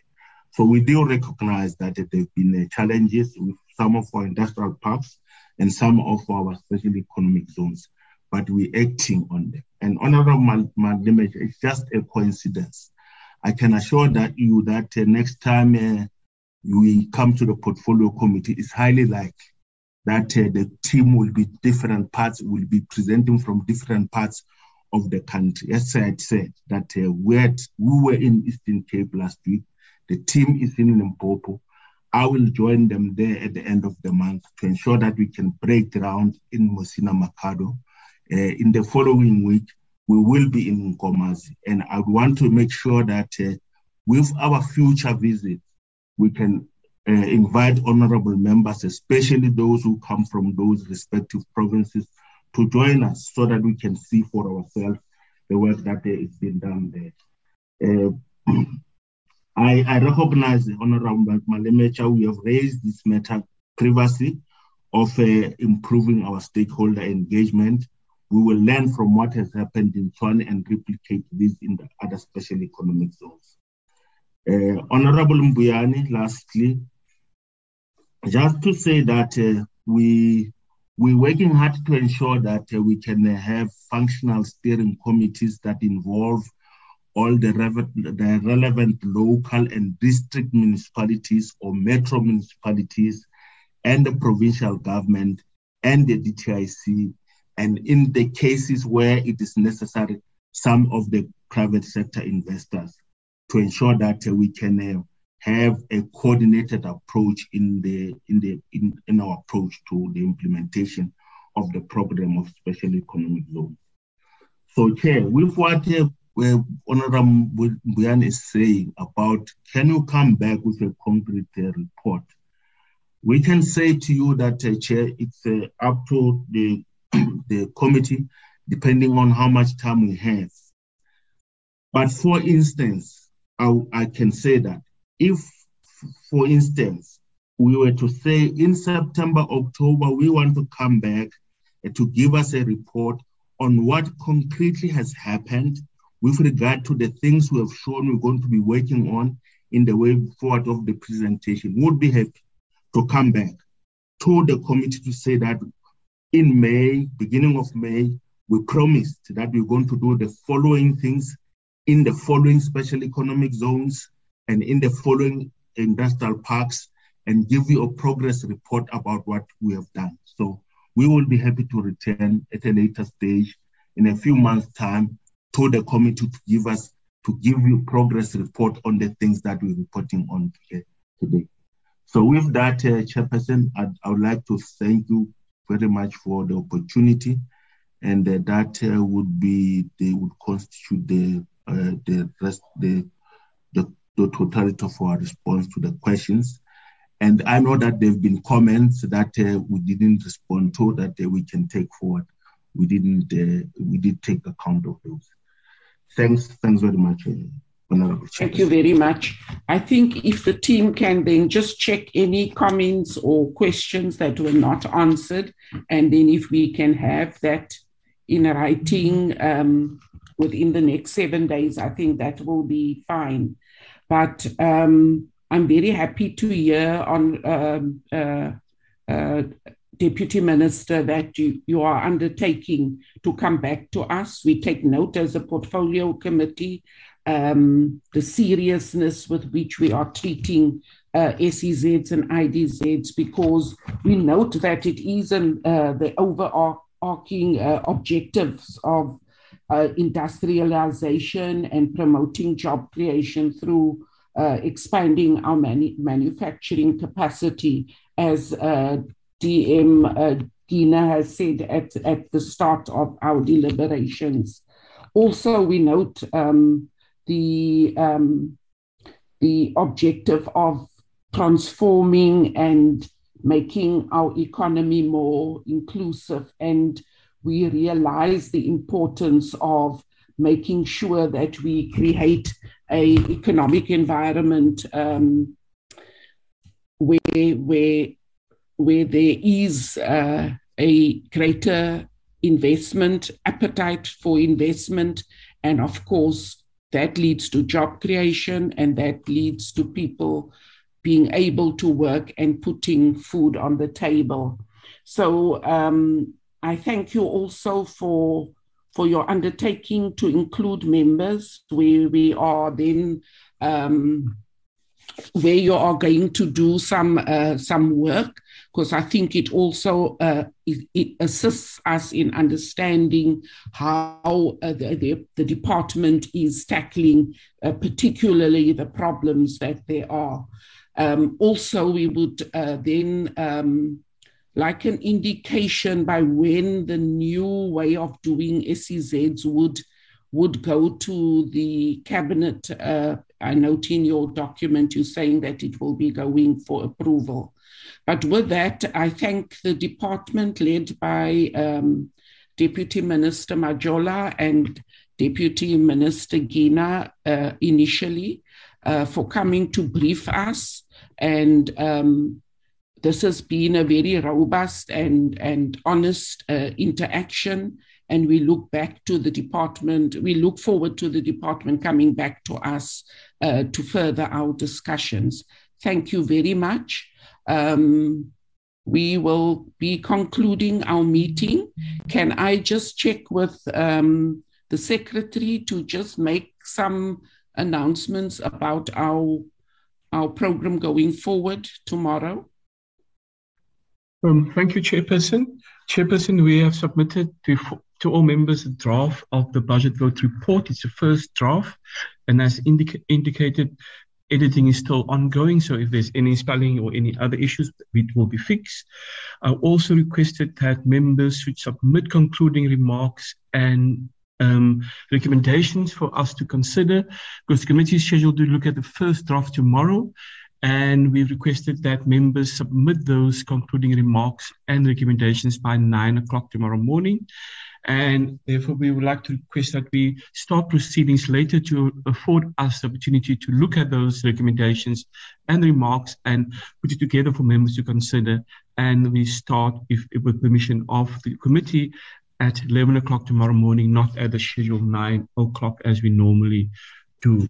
So that those are the issues that we want to raise, Chair, that the members have the report, members must submit recommendations and conclude the remarks by 9 o'clock tomorrow morning, which affords us a two-hour time frame to come to put it together for for members to consider it from 11 o'clock onwards, if the committee so wish, Chair.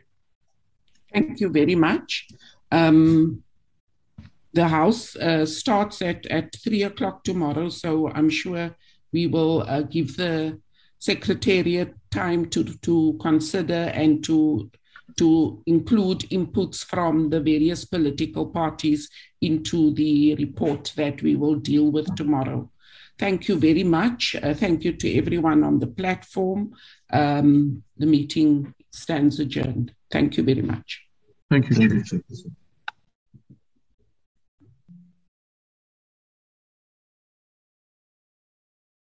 But then 15 years.